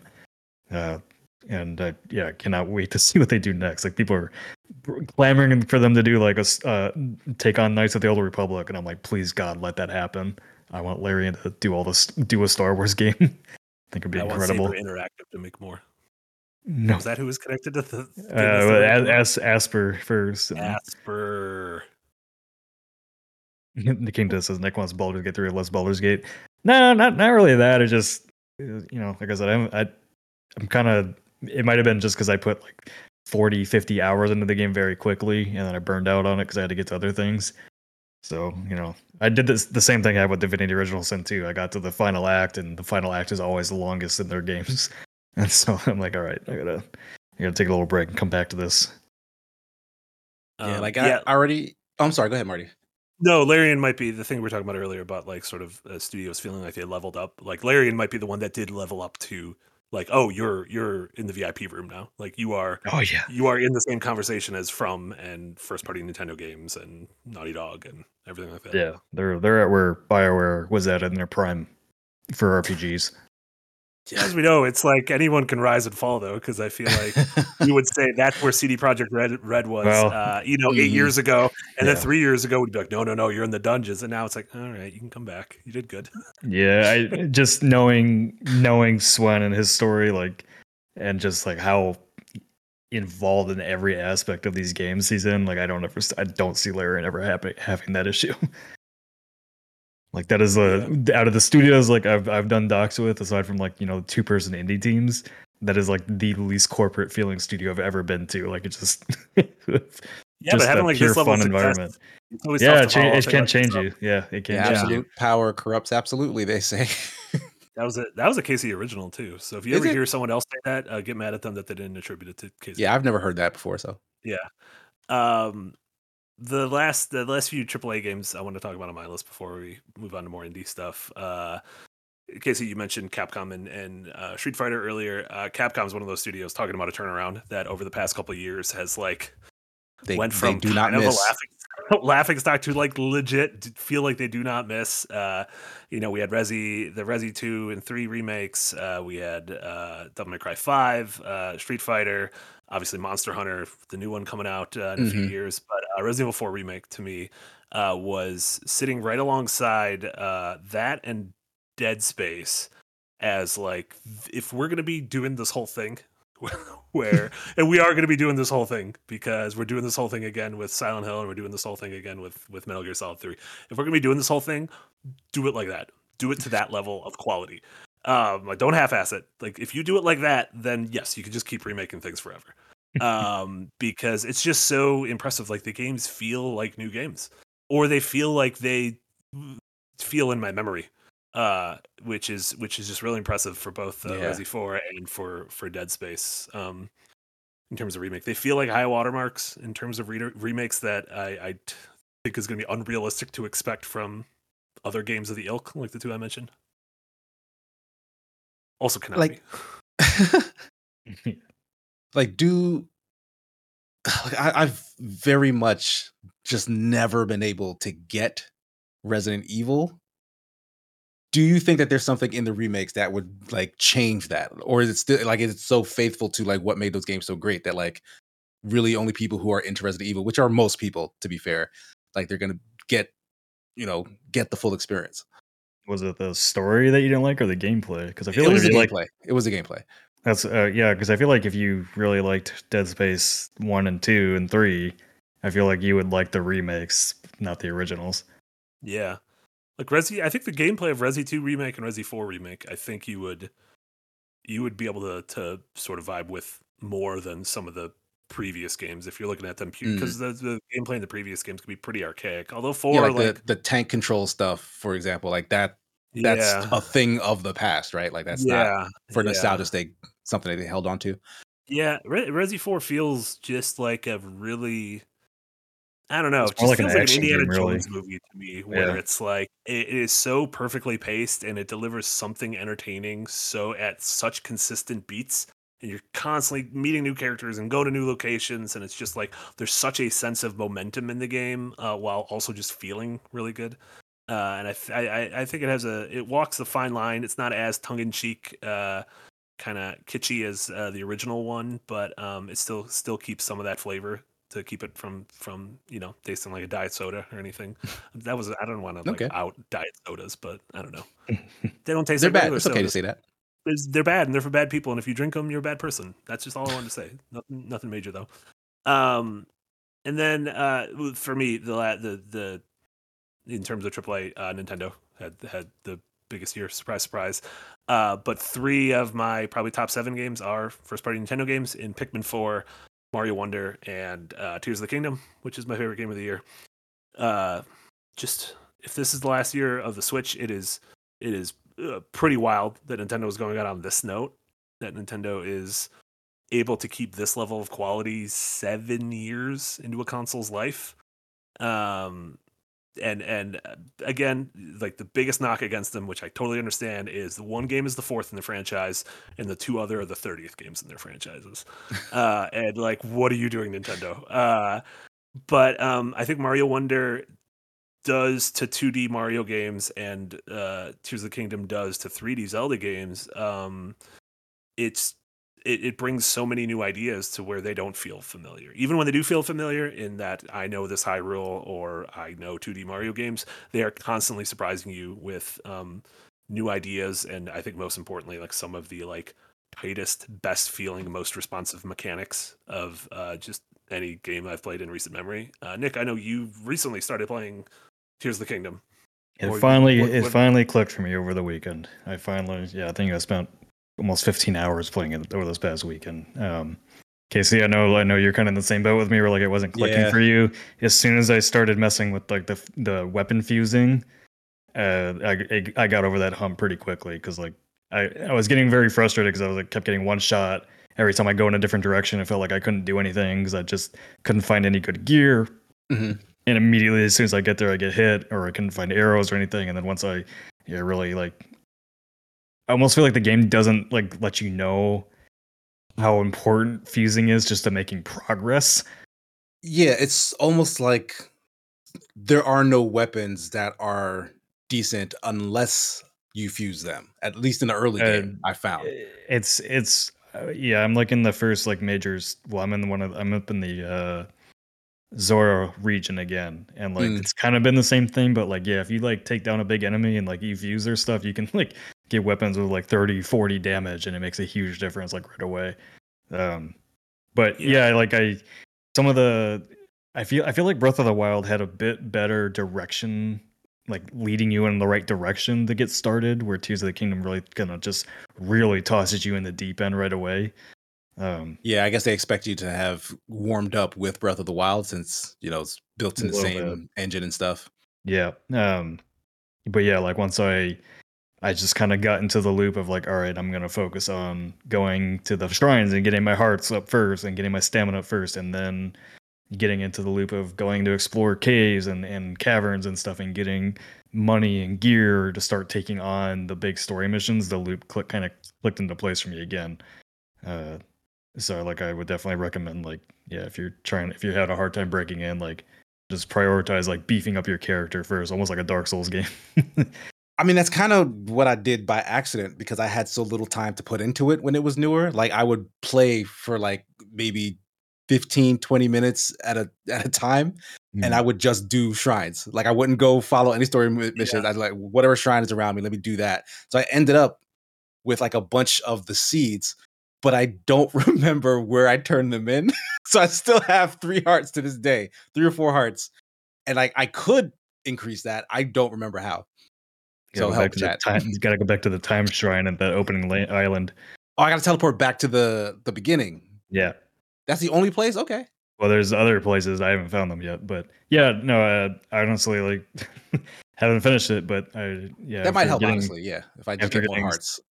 Yeah, after getting sucked into Tears of the Kingdom over the week, I, I would put it in my top three games of the year.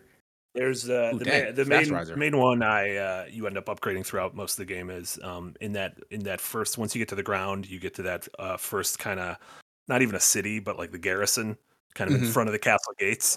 Um, pretty early on in the game you can like go down a well there and there's like a kind of like a makeshift hospital and stuff and there's one of those statues there that's like the praying Shit. statues. You you just I need to go there So- too. Okay. Uh, but yeah, the big thing about that game is like get through the tutorial, get to the ground, do the main quests for a little bit because you need to. That's how you unlock like the Purah Pad, and that's how you unlock the thing, right? glider. That's Yeah. how it sort of tells you about oh, go to all those towers and you know do the exciting thing where you get shot up in the air and stuff. And once you get that off your plate, um, then uh, once you get that done, then it's like yep, go go hog wild. Did you do Oh. the the bird the bird place first, Nick? In terms of like, or did you go straight to the Zora thing? Bird Place. uh yeah like the bird the the northwest corner of the map is where the birds live and it's like covered in snow like that is uh i think by design that is like the first of the four dungeons you're supposed to go to and it is probably the easiest of the four so if you went straight to zora that might be why it feels tough you can do it in any order but um i believe zora was like originally the first one to do in uh, breath of the wild Yeah, but yeah. they switched things up in in this game like, Ah. like tricksters I will. Uh, Yeah. I will take that into account when I go back to it. Weird thing. So my, you know, funny breakout thing. I brought up like my LGC one all the time. But weird thing about Tears of the Kingdom and also Switch on this that like has blown my mind over the weekend is that I am basically playing Tears of the Kingdom on that TV at 60 frames on my Switch. I still don't understand it when you talk about it. That doesn't make sense to me. it does not it it like so when you're when you're playing it normally it's like 30 frames stable 30 frames on my tv because of the settings on there it has like uh uh you can turn on vrr and motion or boosting it like has made the game look as smooth as 60 frames like if i videotaped it you'd be like what and like i i tried it with that and i was like is it just something with tears of the kingdom and then i put it on Pokemon Violet, and that game runs like it looks like 60 frames on there. It's almost like it's emulating 60 don't frames. Get it? I don't get it though. I don't either, but it's it like the Tears of the Kingdom is immensely smooth on my TV, and I'm like this. It doesn't feel choppy or anything. I don't get it. I don't get how it works. either. I don't understand. I don't know. Um, Show show Nintendo. Let them know that this is happening. Yeah, like maybe maybe Switch has VRR built in and nobody told them. none of us know. Yeah, are you just doing with motion smoothing? Like, like no, no, I have motion smoothing turned holiday? off. No, if you have like I have this game optimizer setting on my TV that can turn on variable refresh rate in whatever you're doing, along with uh, uh like this this boost setting, and it makes every game like as smooth as it would be like playing on a really good computer monitor. Uh, TGCar reminds me, this is like almost a year ago exactly. Remember when I kept telling you to put Marvel Snap in 60 frames per second? Yeah, yeah. And I was like, I can't explain it. You're gonna get your goddamn mind blown you Just you, you know what? I will will will get you a ticket and fly you to Kansas City so you can see what I'm talking about, and your mind will be I've had that. blown. I've had that TV on my list. Yeah, it's, um, it's worth it. I'll I'll, spend my first paycheck on it in February. There you go. um, yeah, those were. Uh, were there any other AAA games um, that stand out before we move to more indie indie things? Um, I mean, probably like Hi-Fi Hi-Fi Rush. Does that count as AAA? Yeah. Oh, yeah. Yeah, yeah. absolutely. Um, yeah. I mean, that was. It's funny in the year of of uh, everyone expecting Starfield to be the big uh, the big winner for Microsoft. Hi-Fi Rush turned out to be that right at the beginning of the year. Probably one of the nicest surprises of the year because since we didn't know it existed until it was in our lap.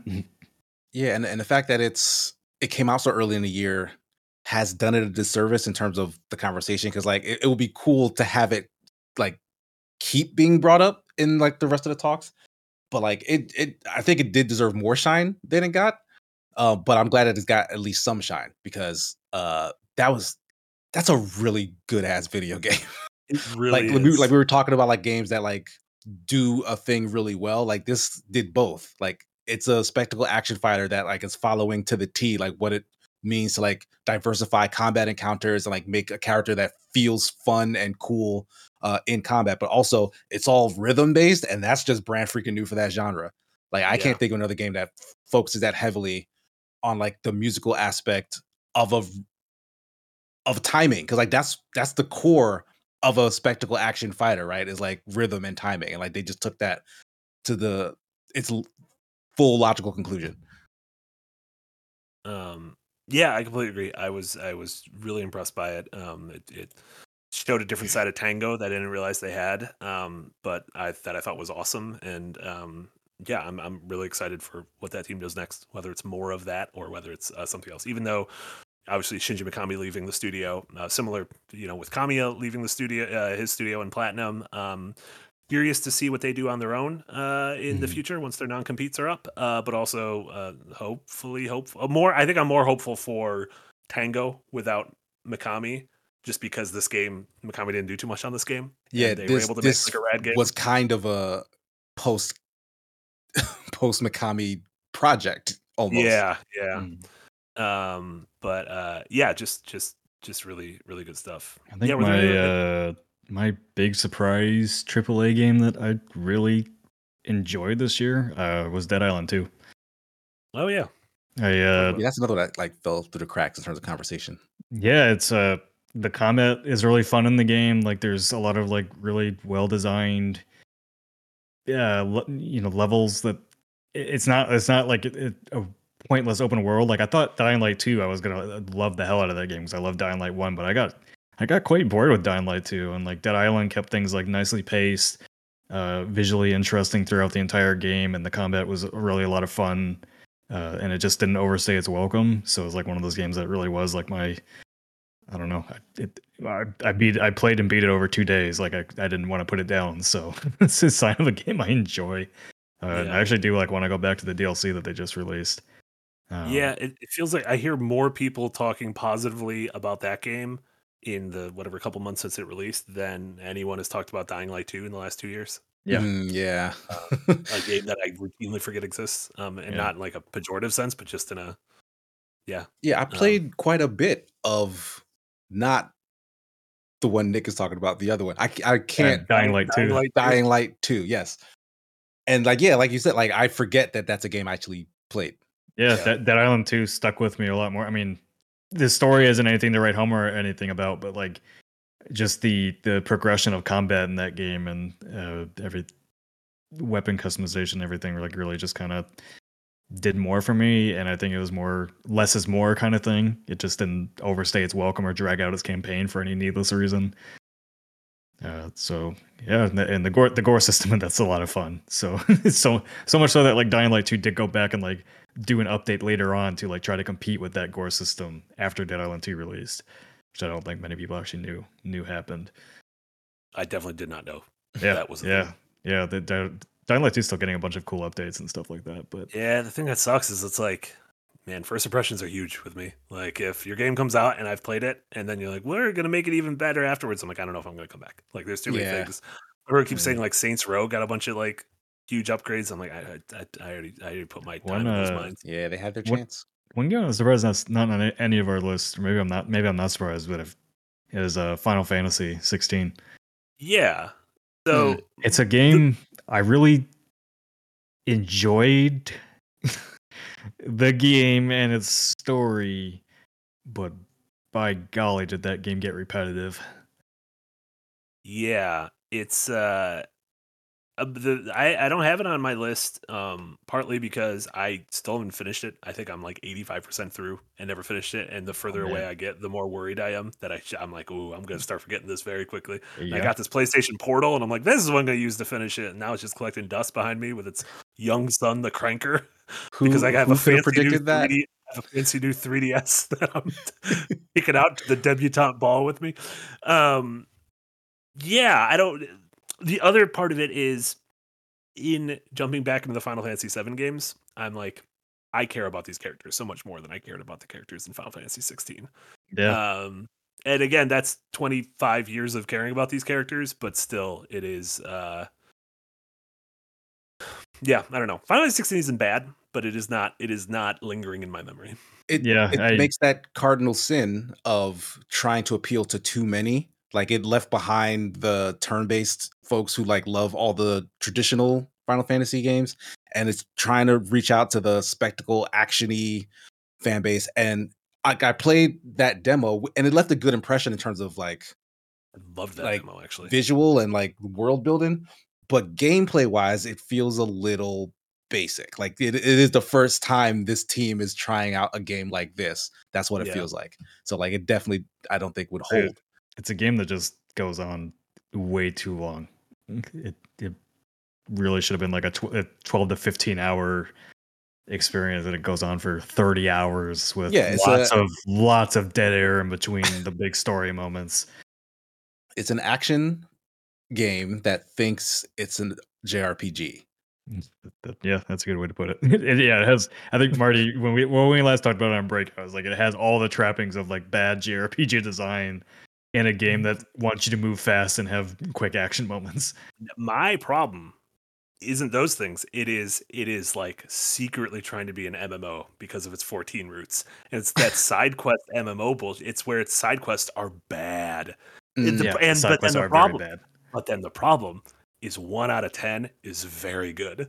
Yep. So you're like, well, I guess I gotta keep doing this. I gotta find the berries for the sad blacksmith so I can get to the one side quest where I'm like, oh, what did you do? You killed your servant. Like this is awful. Like that kind of thing. Um, yeah, I feel like I feel like you either have a very linear directed story in an action game, or you go full Witcher Three open world with fully designed side quests, but not so many that like they're just filler. yeah. And like, uh, that's that's the other game. Like Cyber Cyberpunk uh, snuck up on me, and I finally played through all of it, and that ended up becoming one of my favorite games this year too. Also, favorite games of 2023. Do we count that as a this year game? This is- That's not like a Phantom- weird. Phantom- Liberty came yeah, out the this year. DLC for sure. Yeah. Yeah. I think the game. I think the game was finally. I mean, the game that was their 2.1 was their last update for that game, so it's finally done this year. I don't consider that game until this year. Yeah, yeah, they did 2.0 with Phantom Liberty, and then they were like, no more updates, and then they're like, oh well, by the way, here's 2.1. Right after I finished the goddamn game, and they add the whole monorail system in, and I'm like, you, why? they put a monorail in the game. Uh, Monorail. they they they finally Mono- put the whole mono- uh, mono- not not monorail. They finally put the whole metro system in the game that people were yelling about that didn't exist, but it was shown in trailers. Oh, people were mad that there weren't trains. There's trains in Spider Man. I never used Yeah, them. m- I guess there's trains in. Spider Man One. My immersion. My immersion. Um. Yeah, that was. uh Is that is that all in the triple H? Uh, triple. I almost said the Triple H front. the Triple H front. Uh, just speaking of Square, one of my ten favorites, but it's just me. Uh, the Theatrhythm final bar line. Um, that's just a little the little music ditty that is all of the Final Fantasy games, and then with the DLC, it is like so many other Square Enix games. Uh, if you're a fan of that franchise, it is one of the most loving tributes uh, to the franchise that I could uh, ever imagine, and only gets better in my eyes having uh, just replayed one through six. Uh, it is it is wonderful. Final Fantasy uh, Theatrhythm is uh, is a is a joy. So if you're a fan of Final Fantasy, recommend it. It- I honestly I like it way more than Final Fantasy 16, if I'm being honest. Yeah. So yeah. Wow. Um, so uh, but as we move on uh, to indie games, uh, a couple of super chats first. Pattern Pike, five dollar dono. Hi, like this week's uh, windbreaker, and about how the conclusion was you can fix the game industry by fixing the structural issues with modern capitalism. It's that easy. it's just that easy. It's just that easy. We'll be able to do it just fine. Don't worry. Uh, Cade Brockhausen with a $2 dono. Thank you so much, Cade. Uh, there's a Hylia statue in every town for upgrades. Nick's going to save so much time now that he knows about those Hylia statues. You There be getting your is. Yeah, every town has one right at the front of it. Um, what? yeah. Even the Even first e- town. even the first, yeah. The first town is in the, like, the garrison. yeah. Yeah, it's it's in the well. You just like at the center of the garrison. You just go down a little ladder into a well, and there's like pe- folks hanging out. And there's like a little makeshift hospital and a kitchen and stuff. And there's a little Yeah, probably that's ne- I've definitely never been in there. Like prayers up. like right in front of the Castle Hyrule, that garrison. Yeah, yeah, Son the one that's like a little, a little. I've been going up it. to the stupid time tower and having to like redo that puzzle every fucking time to get in there to get my upgrades. Yeah. Fuck you, Tears You of the what? Kingdom. I don't like Don't you you- anymore. Out of my top five. Don't you ever say that? Out of my Oh five. yeah, right. It's gonna it's gonna ultra hand its way right back in there. sounds like a sounds like a threat. Uh, but then with a 499 dono, Dr. Zebra, thank you so much. Marty, I am playing and loving a Highland song. Thanks for the reco. And now a song. Now from the top, make it drop. That's some wet ass. Whoa. I didn't expect that to go there. And then there's a cat emoji. oh, oh. That was a re- uh, first off, Doctor Zebra, great to see you. Thank you so much. uh, I did not expect that was like a really nice message, especially that's weird at the end of a thing about a Highland song, which is like a very like warm kind of folksy indie game.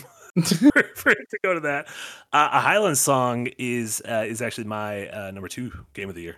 Um, if we want to get into indies, that is my that is my favorite game outside of Zelda. Uh, I have a bite size that went up uh, the last week about it. Uh, recommend checking that out for just my overall take on the game. Uh, but it is uh, one of the reasons I love Breath of the Wild and Death Stranding so much is uh, how they uh, took the sort of feeling of wandering and translated it into gameplay. Uh, this game does the same thing on an indie scale, but uh, pairs it with some of the most gorgeous hand-drawn painterly 2d visuals an amazing story and some like really great like choice and consequence gameplay uh, that that feels like a uh, it's like i don't know if you did you guys were you guys into choose your own adventure books as a kid? Whether it was like Uh, goosebumps or any Yeah, like there was like one or two of those that I read and le- really liked. okay so i used to fuck with those all the time. I loved it and this feels like the like genuine evolution of that uh in a, in a in a really great way um and so yeah highly recommend a highland song.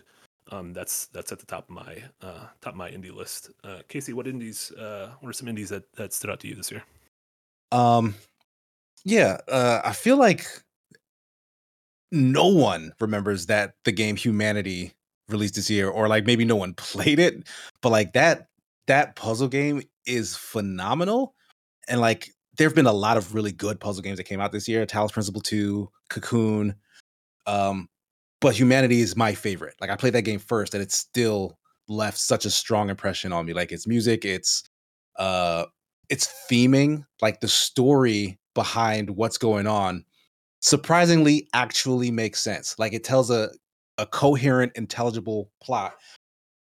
And that's surprising because that game looks like pure nonsense. It looks like the sort of whimsical, uh, up your own ass, uh, avant garde puzzle nonsense that you get all the time from smaller studios that are focused on puzzle games. But like it tells an actual coherent story that's interesting, is cool, and it has like a, a, a touching message by the end of it. All with this really cool puzzle mechanic of you leading a group of people, lemmings like, uh, through weird uh, abstract environments uh, around certain obstacles and traps and things, uh, using different abilities to like get them there. Um, and it's infinitely replayable because you can. Uh, it has an entire level editor in there, and folks uh, are probably you know getting to town just making the most insane nonsense you can think of using all the little tools that uh, they let you use. So uh, I've not gone back to it like I've, I've been meaning to, uh, but I had a great time with Humanity. I, I kind of just want to listen to its soundtrack again. Yeah, and Hu- Humanity is developed by Enhance. Uh, that's uh, Mizuguchi-san's studio. Mizuguchi is known for as the creator of Rez, uh, and then also Tetris Effect, which um, that is like in terms of flow state, like his games uh, really, really know how to hit that in a real trippy way. And uh, I think Humanity does the same thing. Yeah, I wish. I don't know. I feel like Humanity didn't get the same kind of level of conversation around it as some of the other big indies. You mentioned Cocoon. Uh, there's Dredge earlier this year. It felt like there was more of a conversation around those in terms of like, oh, this is the big indie we want to point the finger at right now, like a good finger, not a bad finger, like a big Like, foam it- finger at a sporting event. super i mean it's it's cool looking but it's not like visually artistically pleasing Man, I think it's really artistically pleasing, but Yeah, I like, think I- it is a Well, harder I, I, I do i do too it's just it, but it's it's a very Yeah, it's not like graphically intensive at all, yeah, right? it's not like but super pretty pixel art or anything like that. yeah, yeah. but like what it what it chooses to do and how it conveys like its aesthetic and stuff, I think is actually like really visually arresting, and like and paired with its soundtrack, which I think plays a really big part in like that game's feel. Uh, like I absolutely love it. Yeah. Um yeah, and, and like uh, you mentioned sort of the the indie puzzle games of the year. I felt this was a strong year for for some really smart puzzles, uh, whether they're humanity, uh, Cocoon you mentioned, which is much. Uh, I was going to say more narrative driven, but is it? no, it's more focused. at it's more focused least. and it more Yeah. feels like you're going on like a singular adventure. Yeah. Uh, you might not know the exact uh, uh, what's and whys and whens of the story. Um, but then also Chants of Sennaar, which um, Oh yeah, that. yeah, I know Yahtzee and I both really liked that is the kind of like language based uh, puzzle game. Uh, also incredibly distinct uh, art style, kind of looks like Sable um, from a few years ago. But uh, yeah, Does that of tell those- like a, a cool story as well? Yeah, it's just kind of like a parable about the Tower of Babel. Um, so I wouldn't Ah, say gotcha. it's like, yeah, the story isn't going to be like, oh my god, I can't believe that character moment at the end. Mm-hmm. Um, Yeah, I don't know. Yeah, the of, I think all the indies we mentioned, a few of them, uh, um, very few of them sort of had the the impactful story that we've gotten in some other years with you know with your with your Undertales or whatnot. Um, but yeah, I liked. Uh, I thought it was great. I'm. Uh, I was a fan of fan of all of those. Um, Nick, did you have any standout indies? Yeah, my uh, number one of the year uh, that I've spent way too much time playing is Wild Frost, which Yeah. is the roguelite deck builder game. Uh, so if you like Slay the Spire or any any game like that, um, you would probably love Wild Frost. And they also just did a, one of the issues people had with it was is it's very hard. Uh, very randomized, kind of you get lucky if you win, kind of thing. But they just updated the difficulty a bit to make that easier. Um, so now it's like the perfect time to jump into that game. So yeah, if you haven't if you haven't played Wild Frost, like highly, highly, highly recommend. Like just a really I don't know addictive art style, music. The gameplay feels good. The the deck building and cards are like super fun. Uh, constantly like there's a lot of reasons to go back and play it, and I've kind of alluded to on streams lately, and I've been talking about Wild Frost. Is I don't want to I don't want to spoil anything, so uh, but there's like a really cool twist if you do beat a run. Um, but yeah, like it's uh if it's with the winter sale coming up in like two days, that goes on sale, and you, if you like Slay the Spire, I guarantee you will love Wild Frost. Wait, Is that on, is that just on PC or is that on everything? If uh, ooh, that's a good question. I don't know. I'm assuming Eric will have a trailer up in a, in a second or so on it, but uh, That's an assumption though, because I feel like we're done talking about it and now we're moving on to the next. yeah, the uh, yeah, a couple couple other uh, Deeps asked what one was that called? It's called Wild Frost by Chucklefish. like- It's like regular regular Frost, but wild. Yeah. Uh, Um, it looks like it's only on PC and Switch. oh, I was about to say it doesn't count, and then you said Switch, and I was like, it's, it's fine. um, yeah. The uh, the other indie game uh, eh, it, kind of straddles the line of indie, not indie, but I think uh, Jusant was one of my favorite games this year too. Uh, I think the eh, end of the the game isn't anywhere near as strong as the opening. Like just visually and everything, I think like the first two areas are the best areas of that game, and or no, sorry, the first area and then the wind area are really good. But like, boy, that game kind of just gets going and then ends very quickly. Uh, but I really love the gameplay mechanics of that game, and man, I hope yeah, they, it felt really good to climb in that game. yeah, I hope they uh, I hope they take another stab at it and make a sequel that's more freeform climbing, Tears of the Kingdom like, but with that same type of art style and like same just focus on climbing and that's it. Yeah, I agree. I think that I think it was a really good start to like what they had there. Like Mhm. I I honestly felt uh by like the middle of that game that I wish there was a little bit more to it. Like even if the climbing was exactly the same, I wish that there was like maybe uh more of a puzzle uh, Yeah, yeah, around the climbing or or maybe even like some light combat. Like I just wanted something to break up the climbing section so that they would feel more uh like I would miss them a little bit so I could just come back and then have that to do as a side thing. Like it was a really short game, like a very focused experience, which I'm not uh opposed to, but like that really feels like um it should be part of a bigger thing. So yeah, I hope they Actually- get a second chance. I actually don't feel like, at least for me, I don't feel like it needed any more any more of that. I think Mm. just the I was I was really sold on the game when I like it felt like a straight up journey to get to the top of the mountain kind of thing. Mhm. and then when it was broken up into levels, that kind of took me out of it a bit. And like I was, I was really just hoping for it to like continue progressing Sure. un, un, uninterrupted as you make your way up to the top of this mountain. And I think like the yeah, I get that. the other abstract stuff wasn't even necessary that they were trying to do because the story didn't interest me at all. Yeah, there, there's a story about kind of what happened, I guess, at that Yeah. place. Like I tried to get into it and like piece it together, but yeah, it wasn't that interesting. Yeah. so like, you know, if they ever go if they do make like a sequel, just keep it all like make it like an open world, open mountain climbing game and just let me figure out how to get to the top. Because that that was like what I loved about Death Stranding was just the journey to get from one place to the other. And I was really hoping for more of that you saw it. And then it kind of ended up being a bit too directed for my taste. But I still Hmm. really like enjoyed the atmosphere of it and everything. Uh, what game's great? then- Death Stranding. yeah, it is. I got retweeted by Kojima. I didn't know that. Uh, A24 is Kojima? And then the the last the last game for me. I mean, there's others, but Sea of Stars, obviously. Uh, really, just enjoyed that game from beginning to end. Just artistic, artistically, story wise, combat wise, like just was a game that I had a hard time putting down. The only the only area of the game I do not like is uh, a certain sci-fi-ish area. Did not like that. But, Like when I'm actually like the whole three fourths of the game I love. Mm-hmm. I need to get Yeah. back to that. Yeah. It's uh yeah, I agree with uh, Eric in the chat saying the first hour is really slow. I completely agree. It is, Mhm. um I think that is one of its cardinal sins compared to the games it's pulling from. Like Yeah. uh I think the first hour of Chrono Trigger and Final Fantasy 6 are both incredible and this one is like a lot of hand holding. Well, I'll give you wait and give you your powers and here's the story and here's the backstory.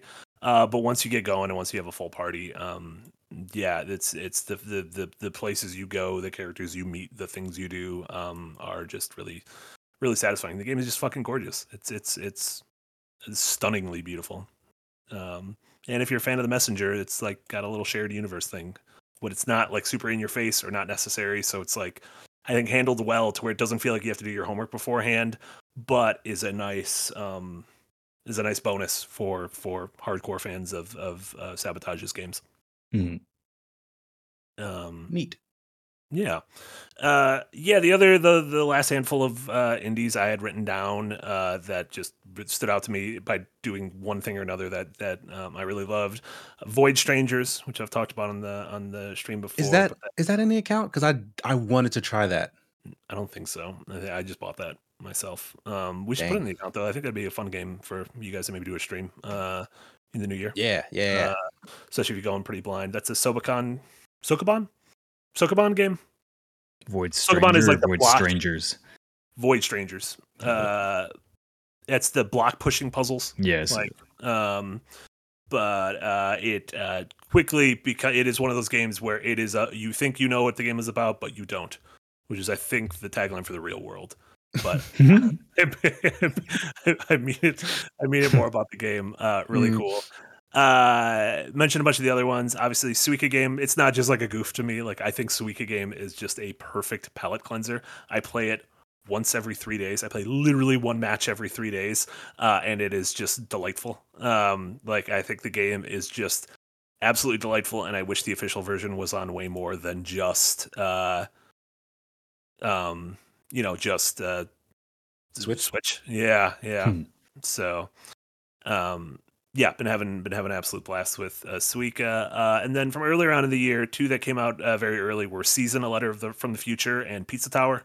Um, both of which have like a very kind of clear uh, mission statement, and their mission statements end up being like really things that just stick with me. Um, season Man, being I- this. Oh, I ahead. start I started season and I just I don't know, I just couldn't stick with it. Yeah, that's yeah, a it's game. very slow paced.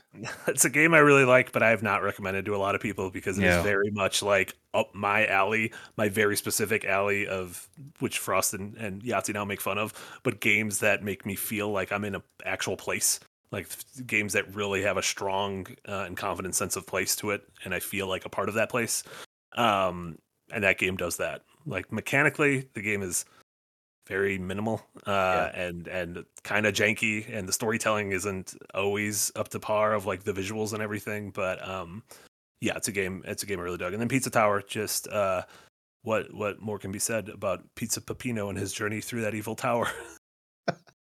If you Uh, like Pizza Tower, keep an eye on that Anton Blast game coming out next year. yeah, yeah. I've played I played the demo of that. Um, it, it's crazy because that demo came out like before, like right when Pizza Tower came out. So it's not Not I- I think connected in any way, in and the they have water. very similar art styles. Yeah. just something in the water. Yeah, that's like an Hmm. Armageddon Deep Impact thing. I don't think there's any uh, malfeasance or anything, but uh, yeah, that's uh, really that's really interesting to me. And then uh, a, a few uh, late year ones that I still haven't had a chance to to roll credits on, but I want to play more of uh, over the break. Were Bomb Rush Cyberfunk, um, which might be the one that does the spiritual successor without the original creators better than any other game so far. Um, Mm. Obviously, that being Jet Set Radio. Uh, in Stars and Time, which is uh, this an amazing uh, time loop uh, RPG with uh, one of like the most endearing cast of characters I've ever played. Uh, we're gonna have a bite size from Rachel on that um, probably sometime next week, and then uh, uh, Thursday. Oh, this this Thursday. Oh, Mhm. wonderful. That's even that's like the next week of last week. Hmm. Uh, and then uh, World of Horror, which uh, also speaking of Rachel, she did an uh, incredible review back the Escapist of World of Horror, but that is the uh, the the the one D Jin, uh, Junji Ito inspired uh, horror roguelike that um, is great. Yeah, one of my one of my faves of the year. Um, Sweet. did you have Did you guys have any other standouts? Um, yeah, I guess I'll, real quick, I'll just mention. Uh, I know this game came out actually forever ago, but Dokapon Kingdom Connect. Uh, Mhm. like we started messing around with it um because of Marty's recommendation, like back on the old channel. But like I have to say, that is a really fun online game experience. Um, and it's shocking to me that more people didn't copy the Mario Party formula but make it better because that's all Dokapon Kingdom actually does. And not only make it better, they make it nuts. Like that game is such a hodgepodge of just random like hilarity that just it works so well as an online board game. And like its netcode is actually like I've never I've never played a more sensible continuous online campaign where like Dokapon will just immediately put you back in the room exactly where you were when you left the group of friends you're playing with. And like that's surprising. Like it works surprisingly well in this day and age for a game that's this old even.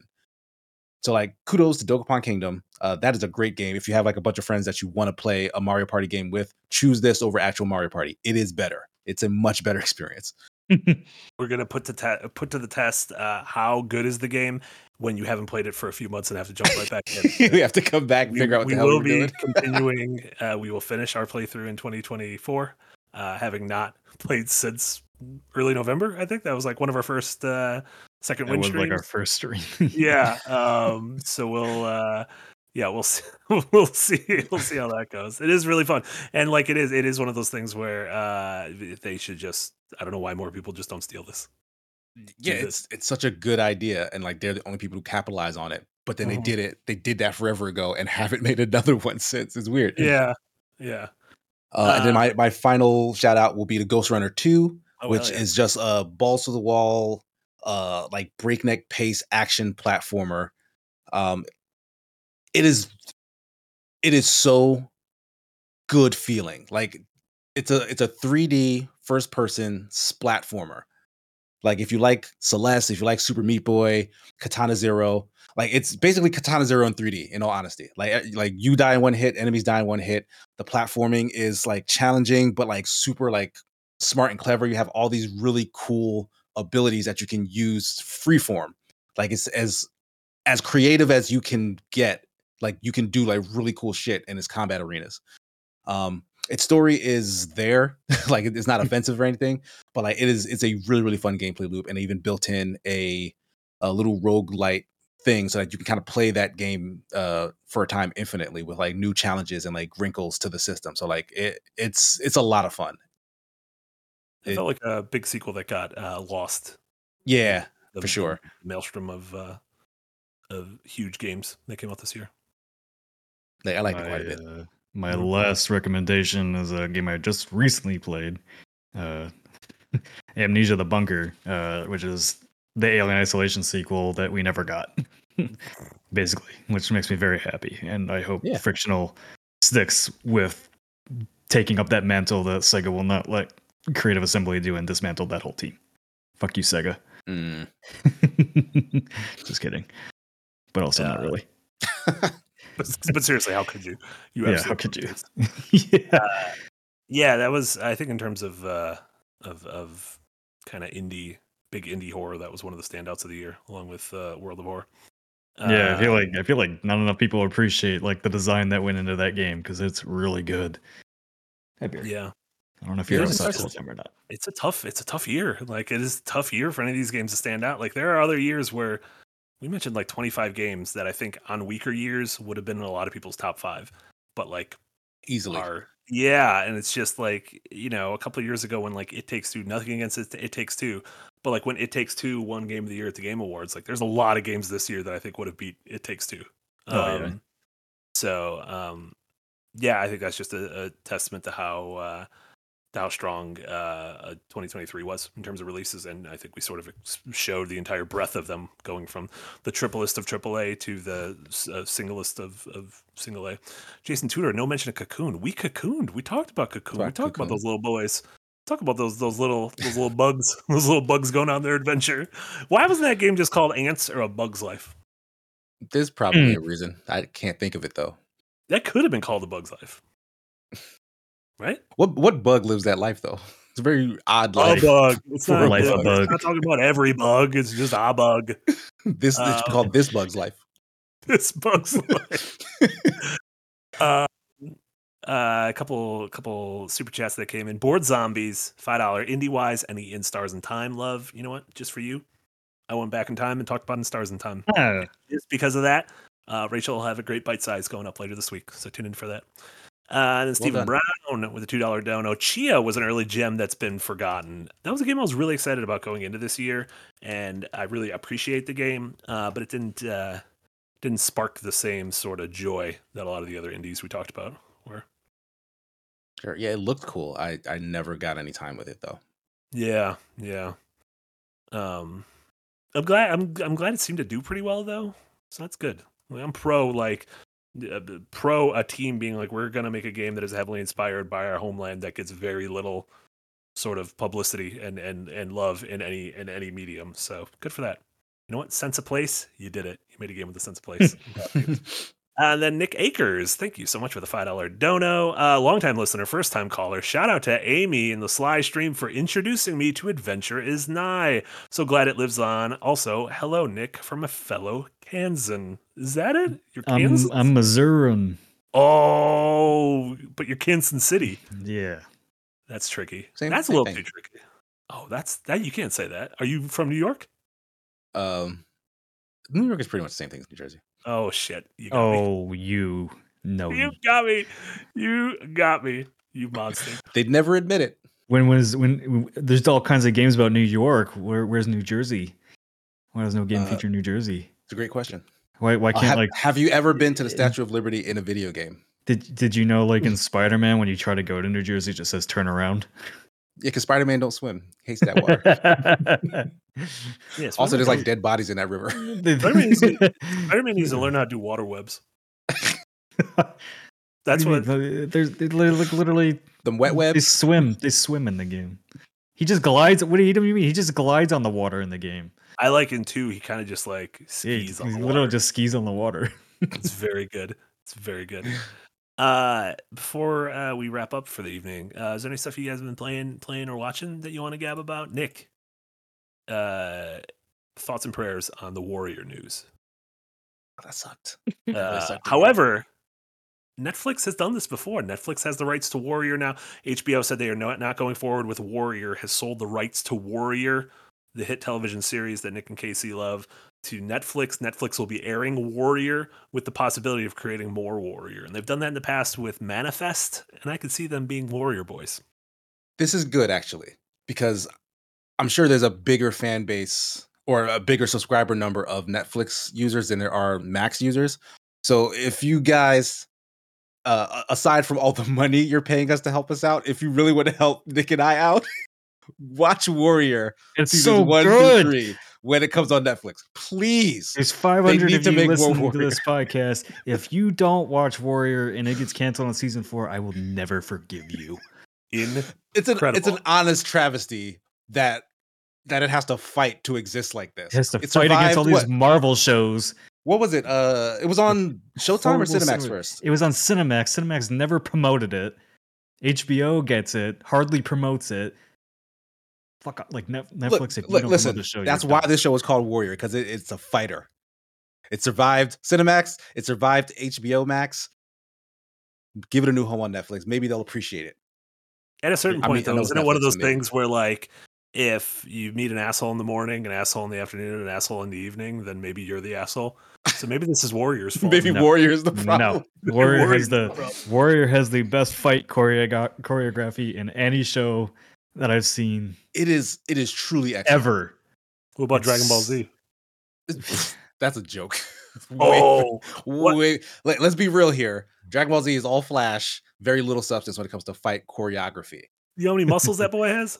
Too many. Any of those boys? I don't even know what boy I'm talking about. There's Like- so many of them. Some of those boys are like under 10 years of age and they got hella muscles. Stop it. You know who had, you know Everybody who had huge quad muscles? Harry Houdini. If you there's pictures of Harry Houdini, I'm gonna look up Harry Houdini's quads. You guys are gonna fucking. You're gonna have your mind blown by Harry Houdini's quads. Listen. Eric, Think Eric, about- put every- Harry Houdini's quads in the in the Every yeah, every single person that has watched Warrior on our recommendation has enjoyed it. I have not had a single person come to me on Twitter or Discord and say they did not enjoy Warrior that watched it. Houdini, statement. qu- Houdini quads dropping in the chat. Uh, okay, Houdini quads in the chat. Uh, click it. Uh, Reddit's gonna ask, "Are you sure you're old enough to view this?" And I promise you are. You're not suitable for work. One. I You're out promise of you work. It's eight o'clock. Click on his quads. Look at that man. Oh That's Houdini. God. That's how he escaped everything. He didn't do it by magic. He just did it because he had fucking muscles on his legs. Yeah, just rip the locks off with your toes. If Netflix wants to, to wants Warrior to continue, they should have put Harry Houdini in it.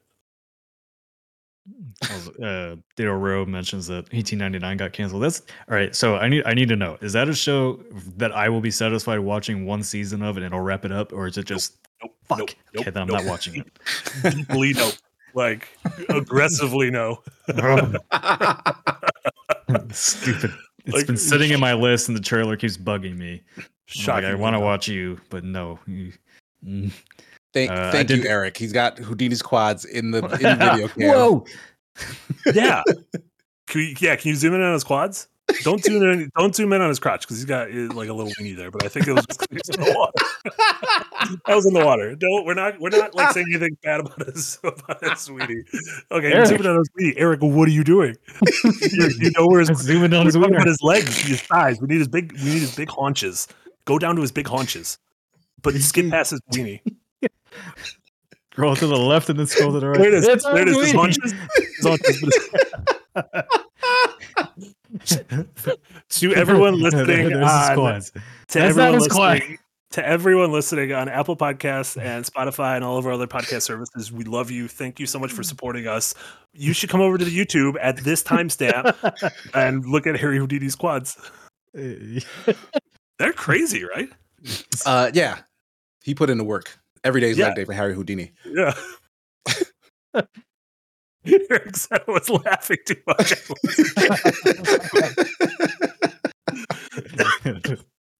oh no, he killed Marty with the Oh, power man. of blood.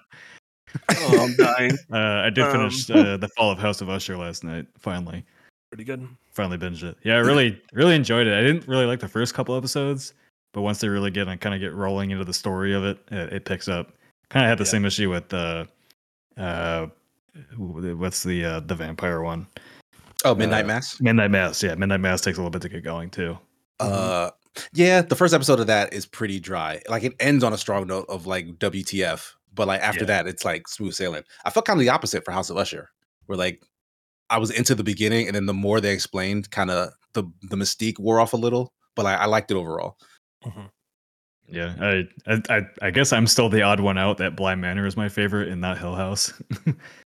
Midnight Mass is my favorite, kind of far. yeah, that's my favorite by far. Hill House is a locked in number two, and I put Bly and uh, um, Usher at like a, Mm.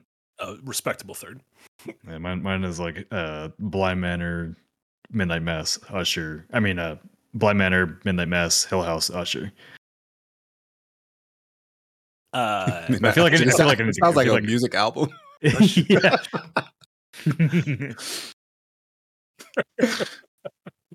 uh, Casey, you been playing, watching anything? Um, eh, I've been I've been like dabbling in like a couple of like little action roguelikes here and there.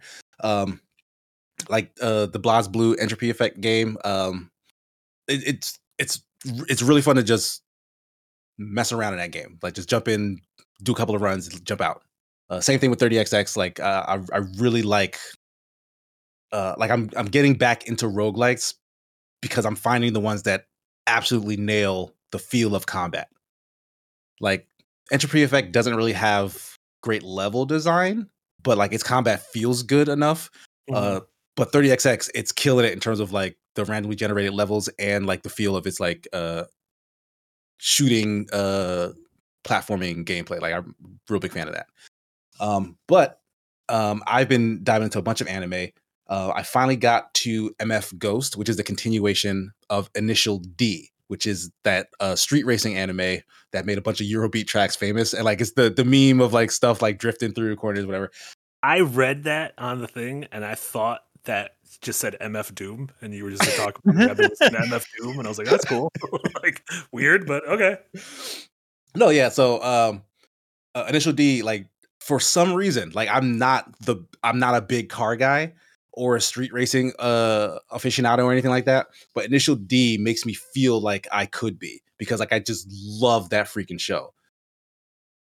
Uh oh, we lost Marty for Marty, Marty didn't Marty didn't want any more of that show. second. End, of the, end of the year, and he voided himself. I was mad that we weren't talking about MF Doom. No, I don't know what happened. Uh, Discord just for us. Sorry. Please continue.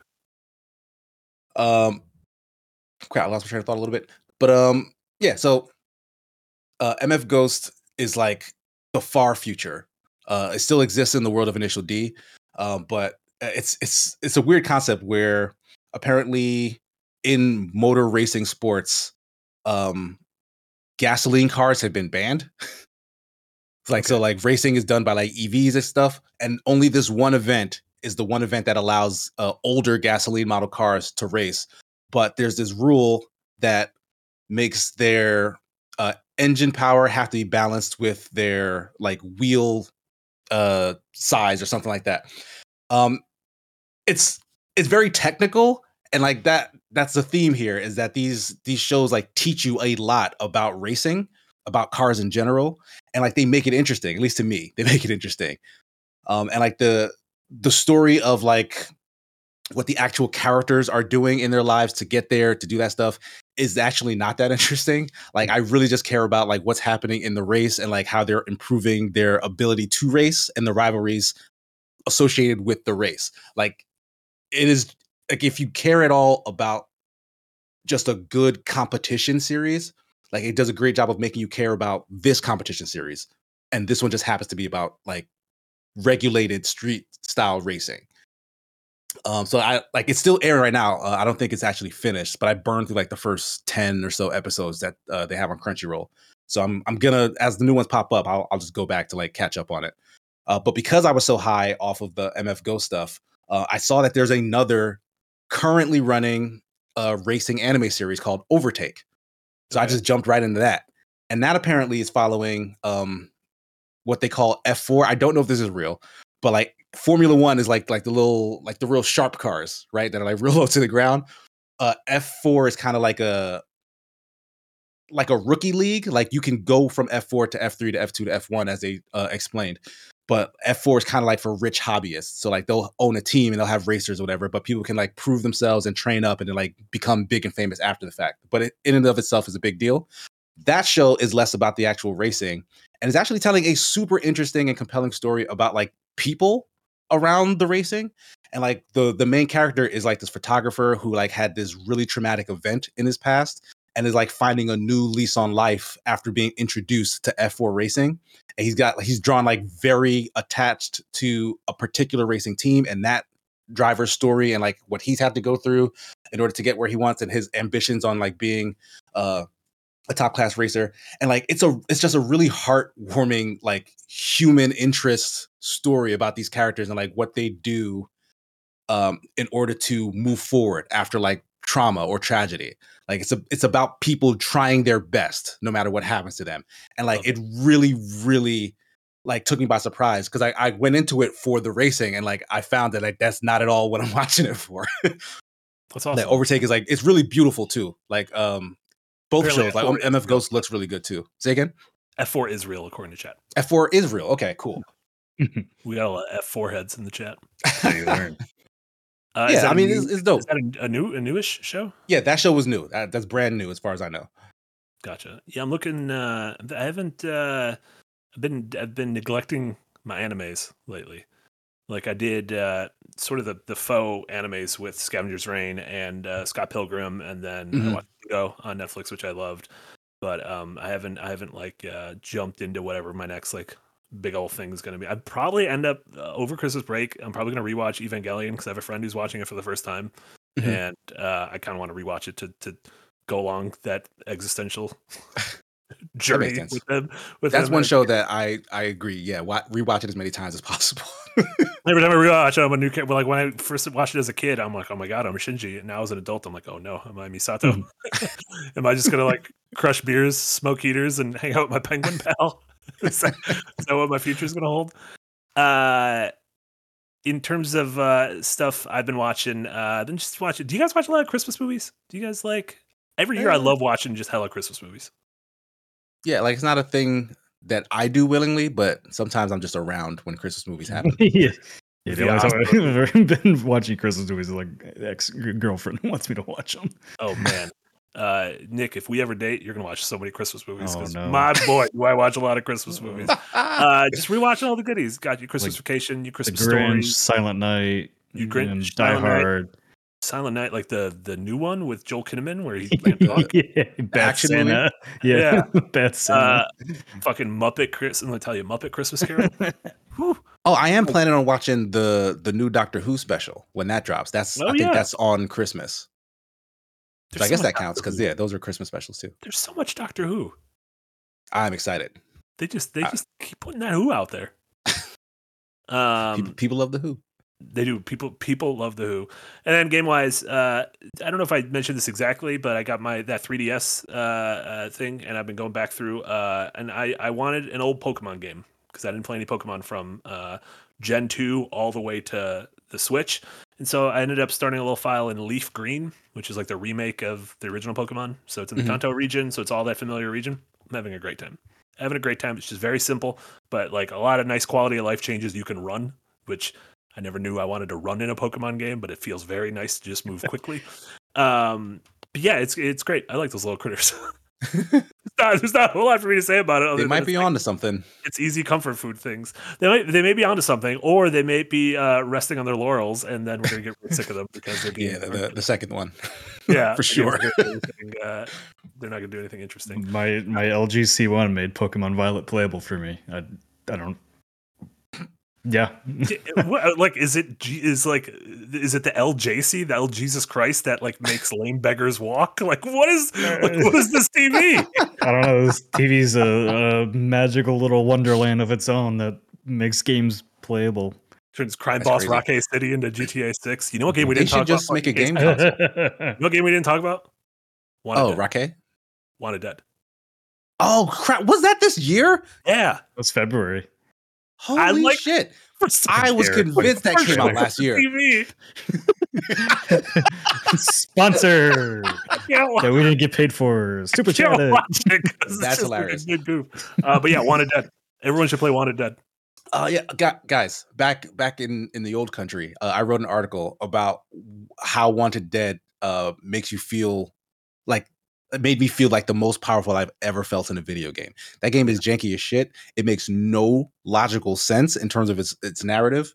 Um, it it it holds you hostage in one of the worst karaoke video games I've ever played. But I love Wanted Dead. Like it is such a fun video game. Yeah. Like its combat actually functions in a way that I think if other like if other if other developers who had like a more um focused approach to what they wanted to do in a video game, I think they should borrow some aspects of Wanted Dead's combat system because Yeah. like it is all about gratification in that game. So Also- is that game your top three of the year? Just forgot. Ah, it's not. It's definitely Okay. not. like, there's way is- too much it's amazing in stuff that came heart. out this year. Like in But your yeah. heart, it's probably a top three Yeah. game, but it's Yeah, one it's, it's a game knows that it's a top, but- absolutely um requires mentioning. I, I it would have been on this list. I was convinced it came out last year.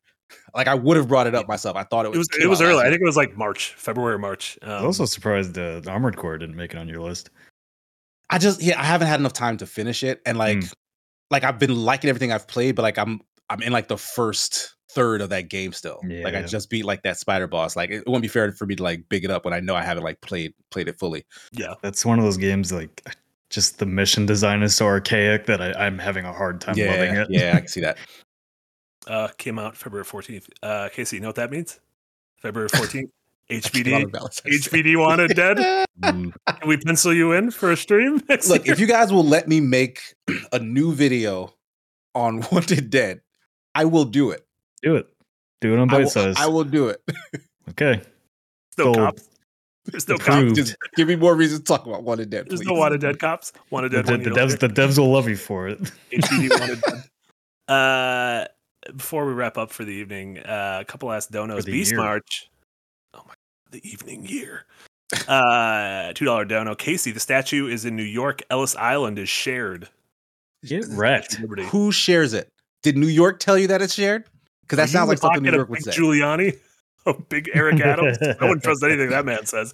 That Guess, guess what else crazy. is shared that New Jersey didn't ask for? The freaking Giant Stadium, which is also in New Jersey. Meadowlands. That's that's Uh, just that's just New York trying to annex New Jersey. All the time they do this bullshit.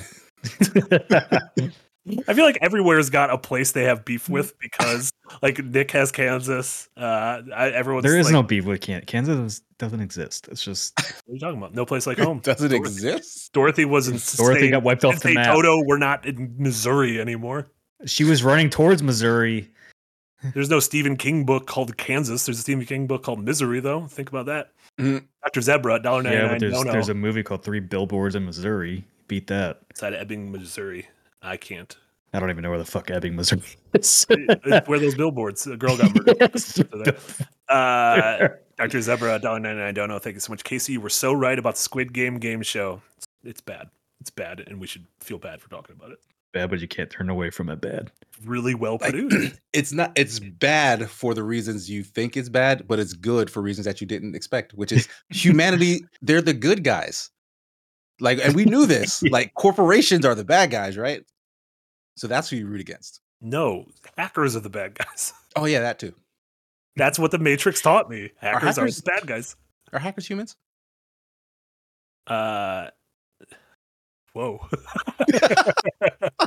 I think the I think I'm robo tripping now. The Nyquil and Dayquil just kicked in, and I'm I'm, I'm seeing through time. Uh, Sybil Simon with a two dollar dono. Nick, why do we not have a D's nuts emoji yet? Don't give him ideas, Simple Simon. What are you doing? Mm, New year, new D's. You're a monster. Uh, and Amy, a two dollar donation. So glad I got to see the mighty Houdini quads live. Uh, we all we're, people are going to ask. There's the Kennedy assassination. There's landing on the moon, and then there's where were you when we found out about the Houdini quads? And we were here. We were here on the final Firelink uh, of 2023. It's been a great year, guys. It's been an exceptional year. It's been fun to make make pods and make vids and make streams and make goofs uh, with you guys. Uh, and I'm I'm genuinely thrilled uh, to to first I'm thrilled to take a little time off and not see you guys, and then I'm thrilled to be coming back uh, and and uh, hitting full force in 2024 with with you and the rest of the team. Uh, I cannot wait. Uh, I can't wait for everyone out there to see what we have uh, planned. Real cool shit. yeah, I'm uh, obviously super super grateful the year turned out the way it did because very easily could have gone a different way, and you know the whole team following me out the door. Uh, yeah, something I'll never forget in my entire life. The, uh, the fact like it's been only six weeks since that happened is still fucking insane to me. Like I, yeah, I can't uh, like it doesn't it feels like we've been here a lot longer, but I mean, like, yeah, you know, same team, same people, same good content we were doing before, just a whole new group of people following along with us finally. And, uh, Oh, yeah. But yeah, like I just, uh, yeah, I mean, to the community that you know is with us and listening to this podcast, even if you're not listening to it, like this isn't possible without you, and like seeing so many names that I recognize in the chat from Escapist over here is uh, has been incredibly heartwarming and something like this that would usually stress the fuck out of anybody else. Uh, it was obviously stressful for me, but I I've been more excited than stressed for the last six weeks. You know, it's like a good stress. It's stress that like, hey, we're building our future here and doing something really cool with you know people I care about, and uh, yeah, when when I have it any other way. Hell yeah. Yeah, and thrilled uh, thrilled that we got to cap off the year with bringing uh, Casey Casey and Jesse on and having such an amazing team of uh, of freelancers and and sort of like the such a deep bullpen and and really excited to to be able to really like flex that in the new year like Harry Houdini flexed his in his Yeah. old time swimsuit. Uh, yeah. Well, then that about uh, Any final does- thoughts from you, Casey? Don't want to leave you out. Uh, well, I'm I'm just happy to be here, guys. Thank thank you so much for all your uh, support. Uh, we we definitely needed it, and we are so happy to have it. Yeah, I mean, it's, it's not when we say we couldn't do it without you. That's not like uh, we're reading from a call sheet. It's like we literally just couldn't have done this. Like we, there is a Quite world where we launched this, and there's just a tumbleweed that went by. You just fell and like a janitor in the corner was like yeah. mopping up balloons, and we're like, oh no, like being the dude who gets blown out during an election on election night. Um, but uh, yeah, the fact that so many familiar faces, so many new faces are here, um, watching us, uh, reading us, uh, listening to us, and just generally supporting us um, means the world. And and and uh, we're gonna we're gonna do right by you in 2024 and give you a Mhm. lot of cool shit that uh, stuff you are expecting and stuff you are most certainly not expecting. And, Yeah, it's uh, gonna be fun. carrying over the uh, the same community vibe that we built at Escapist 2 has been uh, immensely helpful because boy, you know, the thirty thousand people join your Discord. You're like, oh, oh, this is gonna be a shitstorm. And I think like Eric in the chat would probably tell you like we've hardly had to ban anybody or do really any moderation. And so, you know, you the community like you are leading the way on that. Like, super super appreciative you bought into our vision on building a space that you you know obviously we're not the escapists anymore but we still treat second wind as the same motto like this is a place you can escape to to talk about your hobbies and have a good time and laugh and not uh not be mad all the time twitter i need to get off it but yeah. in general like just this is this is the this is a job i wake up to every morning i'm like i'm, I'm never worried about the comment sections i'm like i'm always excited to read them and interact with people so so Hell yeah, uh, Yeah, and again, community expo in 2024 that's the plan Jesus. we're- Ooh. I'm saying it. I'm saying it because we want the funding for it, and we were gonna do a five year uh, thing for Escapist in 2024. That was in the plans. Uh, obviously, that's not gonna happen. So now we gotta do. Now we gotta do community expo launch party. Have, invite everyone to your house.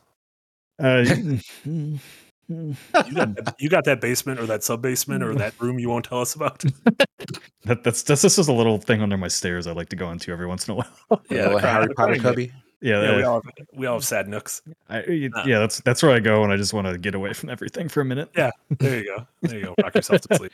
I just have to make sure my Uh. roommate lets me out, or I'll die in there.